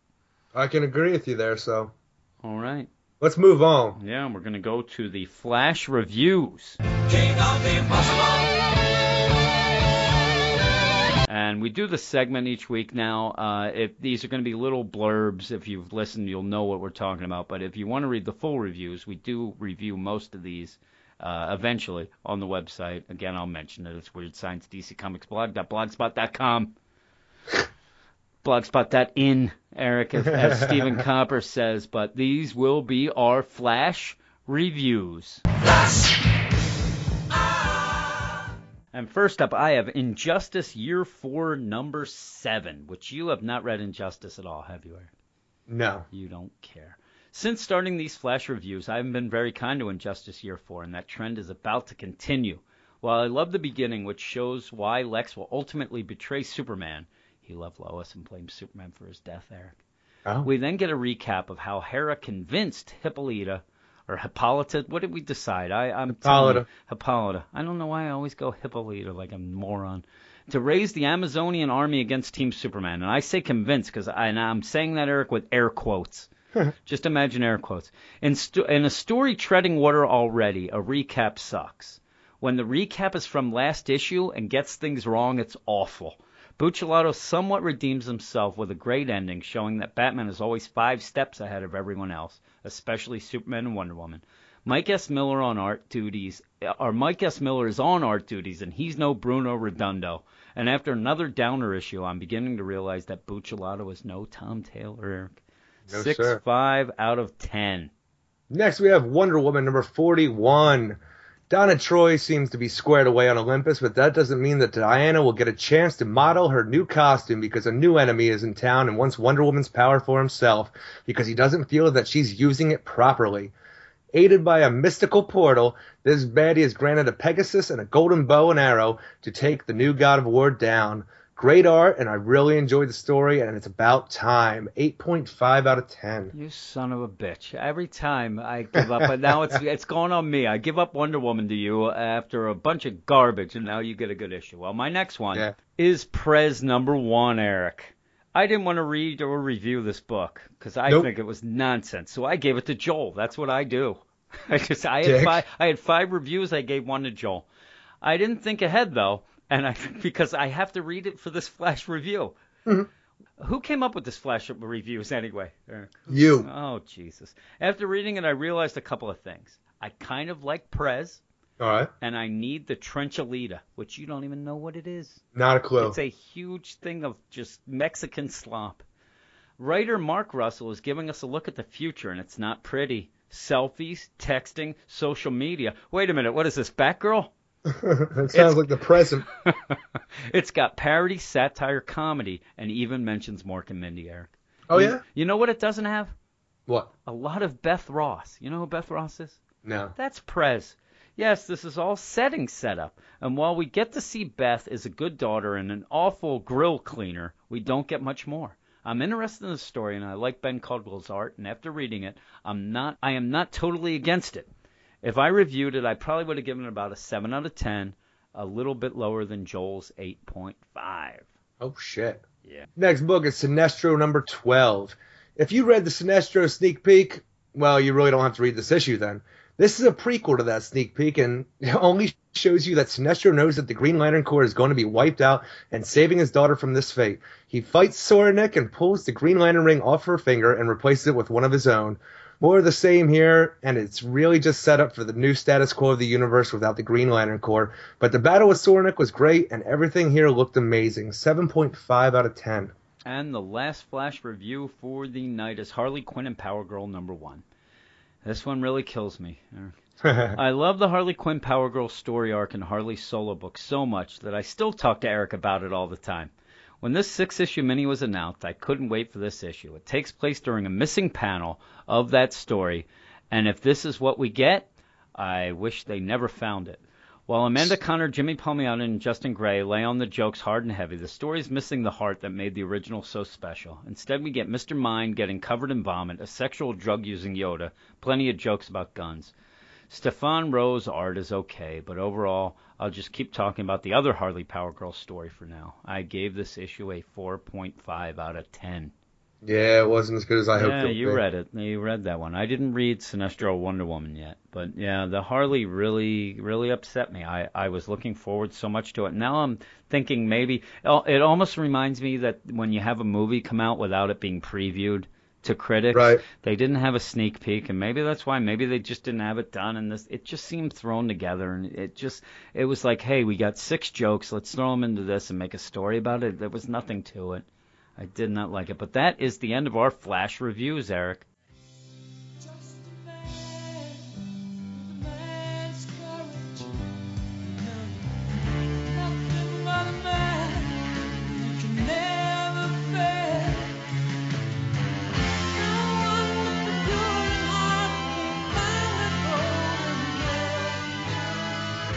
Okay, we're going to keep things moving with the next book. It's my last book of the night, Eric. We're almost done. The, the finish line is in view. We have Superman Wonder Woman number 18, written by Peter J. Tomasi, art by Doug Mahnke. The truth continues, and while I like seeing Superman and Wonder Woman spooning, and Wonder Woman is the big spoon, I didn't really like this issue. After Lana Lang is taken, Superman uses his unique set of skills. Wait a second, that didn't happen, Eric. After Lana is taken, Wonder Woman flies Clark to Smallville, just like Commandi in Convergence Adventures of Superman. But she's gone. She's gone along with half the town, his relatives' houses, and their buried bodies. What gives? Hey, What gives indeed? what gives? He t- he talked to these townfolk, these uh, down home folksy fellas, but they know two things: Ultra Humanite's name and Clark Kent spells trouble. While I like seeing a strong Wonder Woman in Superman's first Fortress of Solitude, the story felt off, and even before the cliffhanger. Uh, and then it falls off the rails because the Suicide Squad's at the end, and I just I just shook my head, just freaking started rubbing my temples, driving me nuts. um, yeah, I'm not. I was not a big fan of this. This book is the one who got me all trouble all over the internet. I don't know. The people saying I'm biased. I, I gave it a five five. I'm good. That's a spoiler for you. But I I didn't like it. Um, I liked the beginning. That was the recap of their relationship. I thought that was pretty cool. Um, Peter. And I don't, I don't think I've ever seen anything sexier than Wonder Woman wearing the Superman shirt. Yeah, that was and nothing pretty else. cool. Yeah. Um, but they were spooning Eric, and there was Wonder Woman, big spoon, big spoon Wonder Woman. Uh, this book, Peter Peter Tomasi. I- Diana, Di- hey, hey, hey, hey, hey, hey, Diana, could I be the little spoon tonight? I, I I would guess that Superman wakes up with nightmares and she, it's okay, little boy, or it, it thunders, thunder buddies. Um, the the way that it seems to me when Peter Tomasi came on the book that he was more of a Wonder Woman fan, or he just wanted that was going to be his thing. I'm going to Yeah. make Wonder Woman the strong one because she's definitely the you know the strong one, not just power wise. Um, she is she's the Rock, Eric. She's the Rock, and I do not mean Dwayne Johnson. She is the glue that holds them together. She is, and she basically says, you know, I don't know, I don't care what happens with Clark or Superman's powers. I'm going to make sure nothing happens to him, and I really like that. The one thing though, what's what's the worst thing that can happen at 3 a.m.? Somebody calling. Yeah, somebody calling who's your ex-girlfriend. All of a sudden they're there. An ex-girlfriend calls. It's of course it's Lana Lang. And did it not seem like it was right from Taken? Yeah. They're in the house. Oh my god. Oh, poor Superman. And then Superman's Lana, like, Lana, you're gonna gonna be there. taken. Yeah, you're gonna listen. You're gonna be taken. You're gonna. Oh my goodness. But yeah, of course she hangs up then, so he can't yell unique skills, and right now he doesn't have them. So he has Wonder Woman, and it seems so demeaning to him to have her fly. him. It's like every time you see Superman carry Batman, Yeah. Oh yeah. Or like when your girlfriend drives you to work every morning. I, I'm legally blind. What do you want from me? I'm gonna kill some folks. Fuck it. It's so great when I see her pull up, and then I'm like, "Man, why are you late?" She wouldn't get up. like, yeah. Oh my god, that makes me laugh. Oh, Shut yes. Uh, you you are the commandi in the Oh, relationship with you and your your girlfriend. I almost called her your wife. Oh my god. How goodness. dare you. If she listens to that, she's gonna like that. Put a ring on that finger, Eric. Uh, yeah, I don't know. I, I just this story I- fell off, and the other thing I really, I really like the part uh, where like they have to go check out, you know, make sure Lana's okay, yeah, yeah, and Diana's, you know, grilling him as they yeah. go. oh, like, that's what I'm like, saying. It seems like Lana knows a lot about you. Yeah, she knows my powers, blah blah blah, and all this stuff. Oh, I'd really like to meet her. I'm thinking you'd really like to meet this girl. I imagine if I'm Superman and this is my girlfriend, like, oh, who the hell is this whore? I, again, yeah, yeah, I'd really like to meet her. Diana, they, a little thought bubble comes and it's her just the, the lasso ripping Lana's head off. like, yeah, there, there's one less girlfriend, buddy. It's so funny though, and he's in the house and they're trying to figure out what's going on. And again, I like his detective skills. He picks up a drawer. There's a dresser drawer. He's like, nobody under here. Puts it down. like, oh, you big- stupid idiot. Big dummy, you. Yeah, that's what he Just looked like. pats him on the back. Yeah. At least you like, got "Oh, that ass. Yeah, yeah. and then she he goes up and it's in Lana's parents' house. They say she was just there. They're they're doing some finalizing of the you know because he let them die. That's the best part. That doom story. They they died, Eric. I know. Uh, so he goes and he sees a picture of of Lana and him and the parents when he was a kid. Uh, more teenager years, it looks Yeah. like, when they were dating, probably. And uh, he looks at it. He's in the middle. She is gone. Steele is nowhere to be found there, and it's a mystery because there's no break-in, Yeah, there's no no, struggle, and he's like, Yeah. Steele would have caused some sort of fight and whatever. And he just stops and starts smiling at that picture like a freaking slow adult. I'd like to call him.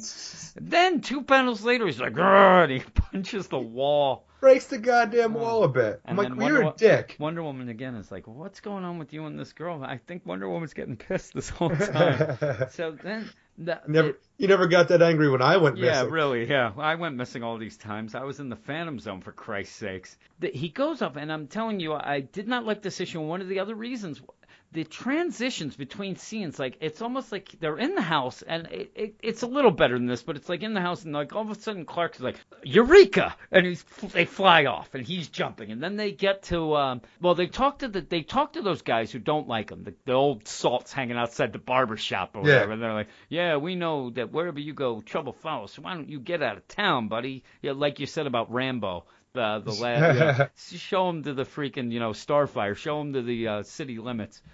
But it- they go, oh, and here we found this. It's his old freaking mailbox. Right. Oh my God! He flies over to his house. The house is gone. Well, he's a big dummy. The Well- motherfucker goes off saying how, yeah, I was driving last night and it started raining dirt and I found this in the street. Obviously, this whole thing was taken, picked up, and moved. Yeah. So he goes. He's like, "Oh my God!" He goes, and every the, house is gone. All his. Oh my God! I gotta go to grandfather's house, and he, they're gone. And then they go down. I really like the. You got that that was his fir- first Fortress of Solace. Oh, yes, correct? definitely. So It was awesome. They go down there. They got the Joe DiMaggio uh, poster. it looks like in the back, and I was actually trying to see. He had some like action figures, like a robot and a, a person. I was gonna see. I wanted to see who the the action figure person was, but it actually looks like it changes between panels. Right. Uh, at one point, it actually looked like Wonder Woman, and I thought that would be kind of funny. Um, Creepy. yeah, it would be. But so they're there, and then he's like, "Oh, this is where my grandfather went. And he, I went here, and this is where I went when I had my power. Oh my God, let's go!" Zoom. He goes to the graves. Oh, they took the bodies. Yeah, that's the problem with this book is that I actually liked it where you didn't, but Yeah. the pacing was really off. was like I think the weird. pacing was even worse than Robin because I would like us to slow down and like you know have Diana discover who Clark was before he was Superman. This have this whole revelation scene. We could have this mystery, yeah. Just slow the story down. Have them talk some yeah, more. Yeah, I, I just I hope that when they do find out who did this, uh, Clark mentions to him that they they moved the bodies, Eric. it's They left- opposite. Uh, they moved the graves to. Yeah, this is the bodies. They left the gravestone. See, it's Well, at least they don't have any poltergeist Yeah, they, activity going they on. mixed it up. Somewhere else there's a poltergeist. Just, it's so ridiculous, but they have that. It's okay. The thing They, that I they moved the bodies from here over uh, over to Craig T. Nelson's yeah, house. Craig T. Nelson is now yelling. He doesn't know where the, the, the gravestones were moved. They, they don't know what's going on. Um, the thing though that I didn't like or I thought was a little off is we're we're in this truth story, and yet this felt too much like this Horrorville arc that they just finished, which I'm calling it the Horrorville arc because Right. that's what it was called. Everybody else seems to not call it that, so the hell with it. I'm calling it. It just seems more, and that was in Action Comics mainly. It seems more of a continuation of that than the truth story. Oh, I agree wholeheartedly. and it just seems odd. It's like, and again, I told you at work, and you got mad at me because I had heard that um, Greg Pak, I guess it was, who announced that the truth storyline. While it crosses over in these books, it's not really crossing over. That No. each book is going to have their own little story about it, and they may not even jive fully. But this one, to me, Some again, I- lazy ass writing right I there. I didn't like Batman Superman last week because I had a lot of issues with it. You liked it. This Yeah. issue just felt off, and it didn't. It it wasn't a great truth story, No. and it wasn't that great a Batman Superman story. Like you said, you you wanted more like a more relationship type of deal, and really all you got was Wonder Woman flying Superman around to different locations where he can scream about what's going on, and then finally he just yells out, basically like, "Come on, you know what? I'm here." I'm You know what it was? I'm in your face. I don't you know, know, what he's you know what it was like? Remember What? Jennifer Love Hewitt and uh, I Know What You Did Last Summer? Yeah, yeah, yeah. When she calls out the killer, yeah, she's she circling in the streets. So basically, he yells out, and then there they are, the Suicide Squad. Yeah, I never Like, saw that what coming. What the hell? You didn't see it coming because it wasn't. It was ridiculous. There's times, you know, this isn't M Night Shyamalan, Eric. You didn't know that he was talking to dead people.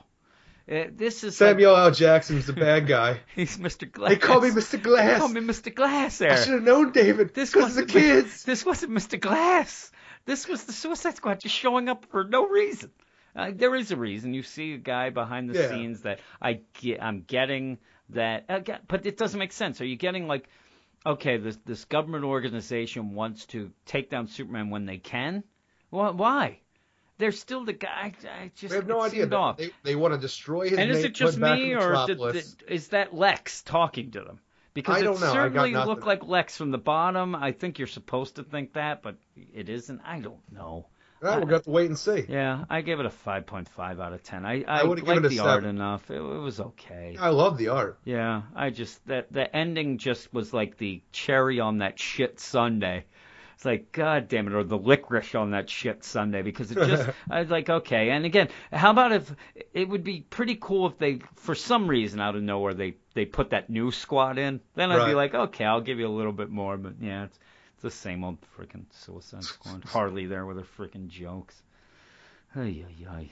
What's All right, last what's- book, huh? My last book, yes. Secret Six, number three, written by Gail Simone with art by Dale Eaglesham and Jason Wright. I've missed Dale Eaglesham, something fierce. I'm so glad he's on this book. yeah, I like it. After escaping their tortures in the first two issues, the Secret Six are lying low in the suburbs of Gotham. So there goes the neighborhood, huh? Yeah, hey, There goes the neighborhood, oh, huh? arr, arr, arr. This issue really is just a chance for all of us to take a break and get to know these characters as they get to know one another. And after the group team up to teach a cop a lesson about abusing dogs, we end this issue by finding out that the person behind the team's original capture is none other than the Riddler. And Big Shot might be a double agent and elongated man in disguise. Yeah, there's a lot of bands. And yeah, I'm telling you, I'm, and the weirdest part is they started this bit here, and I went back and looked a little bit. Like I didn't fully explore it because I'm lazy. They start talking how this guy Mockingbird kidnapped them. I never got this from the first two issues. I've never heard the name Mockingbird said. okay, yeah. Maybe it's just, maybe it was there and I missed it and I forgot because it's been so many goddamn months since this book came out. But at the end, a they're- while. they're talking about Mockingbird this entire issue, like we're supposed to know who the fuck that is, and I just had to assume, okay, this is the guy who kidnapped him, mm-hmm. and we find out at the end that it's the Riddler. And the other part where I, I'm telling you, people are going to be like up in arms or not, you know, issues or assholes about this, about elongated man's powers, because some people, you know, sometimes you'll see that he can shape his face and to look different. Sometimes mm-hmm. some people say it's just stretchy ability, but they let you say they let it slip that at the end, and they didn't let. It, I can't talk anymore. Goddamn, the end of the book. Anymore. Yeah, fuck you. they had they had him call him out, Mister Dibney, Yeah. but they spelled it with an e. There's no goddamn e in Dibney. Nope. So maybe it was like, is this you know a different Dibney? Did they misspell it? I had all these son. questions at the end. Oh, get out of here, your son. It's his son, Eric. It's But no, I- Father's Day. It was a cool ending because it threw a lot at us all at once, and it was a really low key issue, which I appreciated because I wanted to get to know these characters a little bit without them having these death defying feats. Yeah, uh, this is my favorite issue of of. Uh, I almost called it Suicide Squad of Secret Six. It's my favorite issue so far.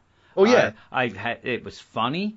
It had a lot of crazy stuff going on, and you know what? I loved Ferdie. in this, and I, I hated him in all of them. He was great. I got that in my notes right Oh, here. I don't hate Ferdie anymore. No, he was great. I mean, just when the whole thing with the couch. Yeah. There's like, eh, hey, who? Big shot. So still pissed. They're like, who had sex on my couch? Everybody, including Ferdie, raises their hand. It's so good knowing him restriction. And I like that too because I I've never thought of Strix as a sexual character before, but I like to know that she's getting hers when she can.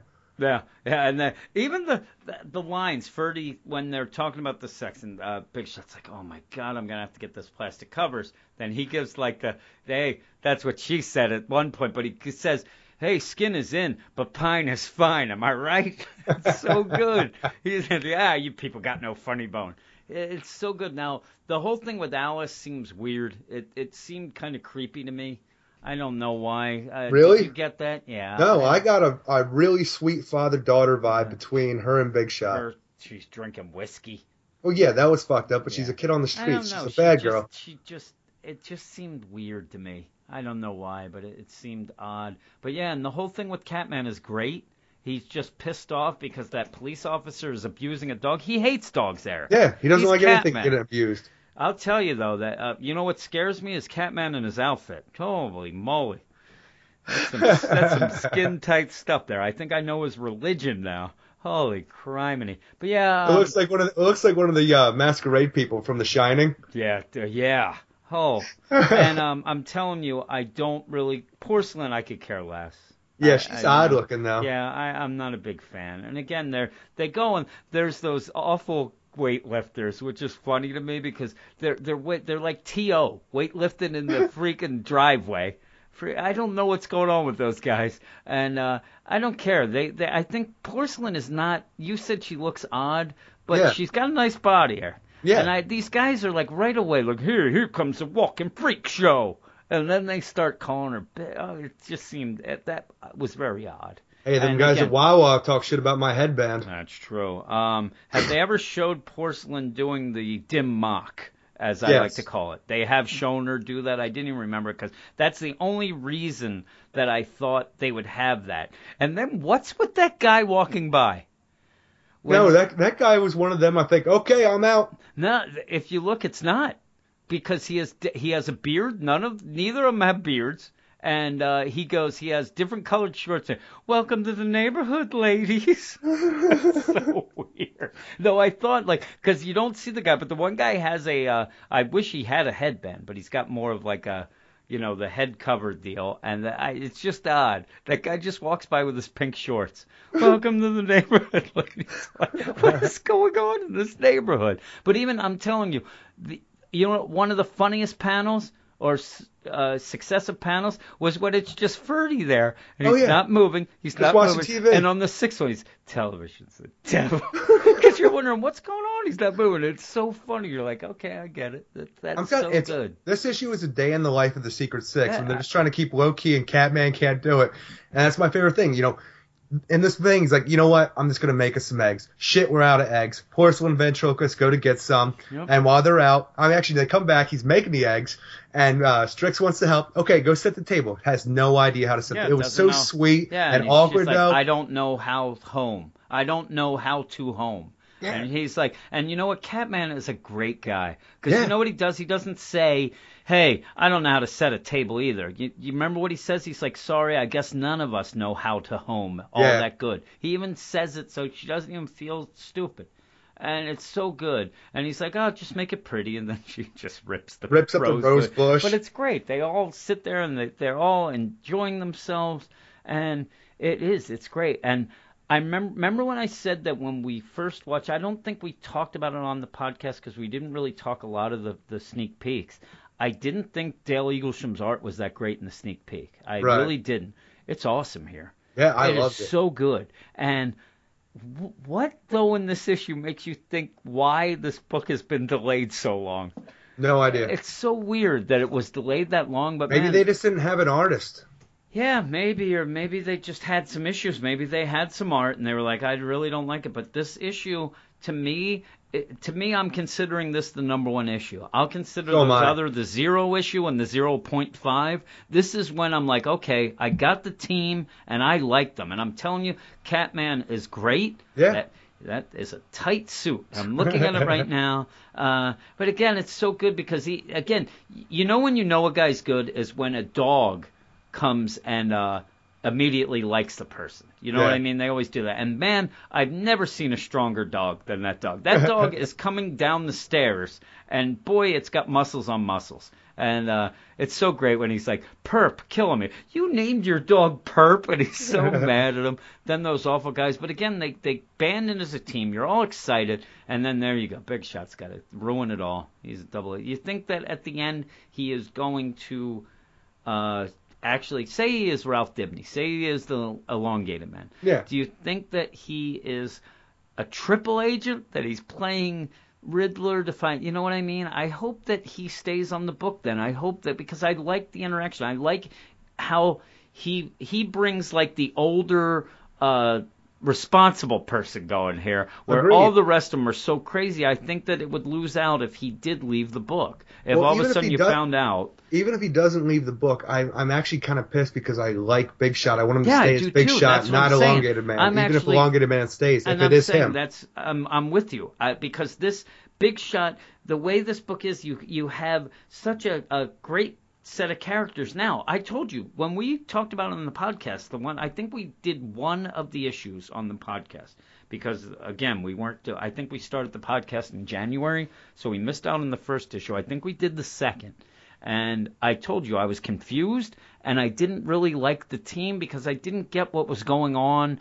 And uh, now I can't say that. I love it. I love, even if I don't like Porcelain too much or the ventriloquist, I love Ferdie. I love Strix. I love Catman. I love Big Shot. That's enough for me. And now you have a dog. You have Perp. Yeah. He's in there, but yeah. I, I loved it all. This was my favorite issue this week. Probably I gave it 8.7 out of 10. And it's funny. I probably would have given this about a nine three. I liked it that much. I still like Black Canary more. Um, again, probably that was expectations. I thought I'd hate it, and it was so good that I went a little above and beyond. Uh, but no, I love this, and this was the last issue that I read, and I really thought I started. I'm like, here we go. I, I actually, I, I almost dreaded it because I thought that it was going to be more of the same that we got those first two issues and the preview, the sneak peek, and I it wasn't for me. I wasn't getting the characters. They weren't characters I was familiar with, but I really didn't. The only thing that I really have a problem with. Do you remember at the end when um they um they're talking with those cops Right. and Catman has a phrase and they blew it. Gail Simone blew it, Eric. Because he says fuck the cops. Why couldn't he have said fuck the police? Just like NWA. It would have been so good. I would have had a smile on my face. He's like, fuck the cops. I'm oh come on. Come on, Reggie knows what I'm talking about. Oh yeah, yeah, but that's it, Eric. We were a little That off. is it. We were a little off tonight. We are recording Friday. You're gonna go and uh Put go- flowers on my daddy's grave. for 13 years. yeah, yeah, 13 years. That's uh, most of my kids are. You, your dad's been gone a while. My Yeah. dad's just fresh, Eric, and it's Father's Day on Sunday, and I will not even think of him. That's how awful I am. Everybody seems to love the awfulness that is me. Apparently. Actually, they don't love it, but they might laugh at it. Actually, like uh, I think Reggie mentioned either this this male or one of them that he just likes to hear stories about me because it makes him feel like a better human being. But yeah, my uh, Father's Day is this Sunday. It'll be the first Father's Day that my dad is not with us on this dear Earth, this planet of ours, Aaron, and I, I really don't care. Excellent. Yeah, yeah, he he was a big fat so, or what? He was a tremendous man, Yes, as he was. Reggie said. But yeah, I hope uh, people enjoyed the podcast because I thought it was a little off. Yeah, a little bit. You're not supposed to say that though. We got to keep up the ruse. We had a great time, Eric. I love talking to you, just like I always do. That's what she said. Listen here, friendo. Hey, oh, friendo. Oh my goodness gracious. I'm gonna have to do a lot of editing because you were uh, having some connection issues. I think So- you were having some connection issues. Oh, really? How about we were having connections issues? I said that last week. It's a freaking date. Uh, I don't. What do they call it? What was that uh, dating game that was something connection? Love connection. Love connection. Yeah, we're not no love connection here, buddy boy, friendo. You're friendo. But yeah, I'm gonna edit this and we're gonna put it up and we're gonna throw it out there in the internets. Boosh. That's about it. You have anything else? I didn't even write down what next week's books are. I was Nope. I was too um pressed to get this going. Yeah, pretty much. We're on the deadline here. Yes, we were. Well, we did it. We Hopefully did it. next week will be more on point. Yeah, I hope so. That guy last week said we were on point. I think he's going to write next week that we weren't on point, but hopefully there's still something to enjoy, right? Yes. Well, Yeah. everybody, everybody who still has a father, or maybe a father yourself, you have an excellent week, and we'll see you all in seven. See you in seven.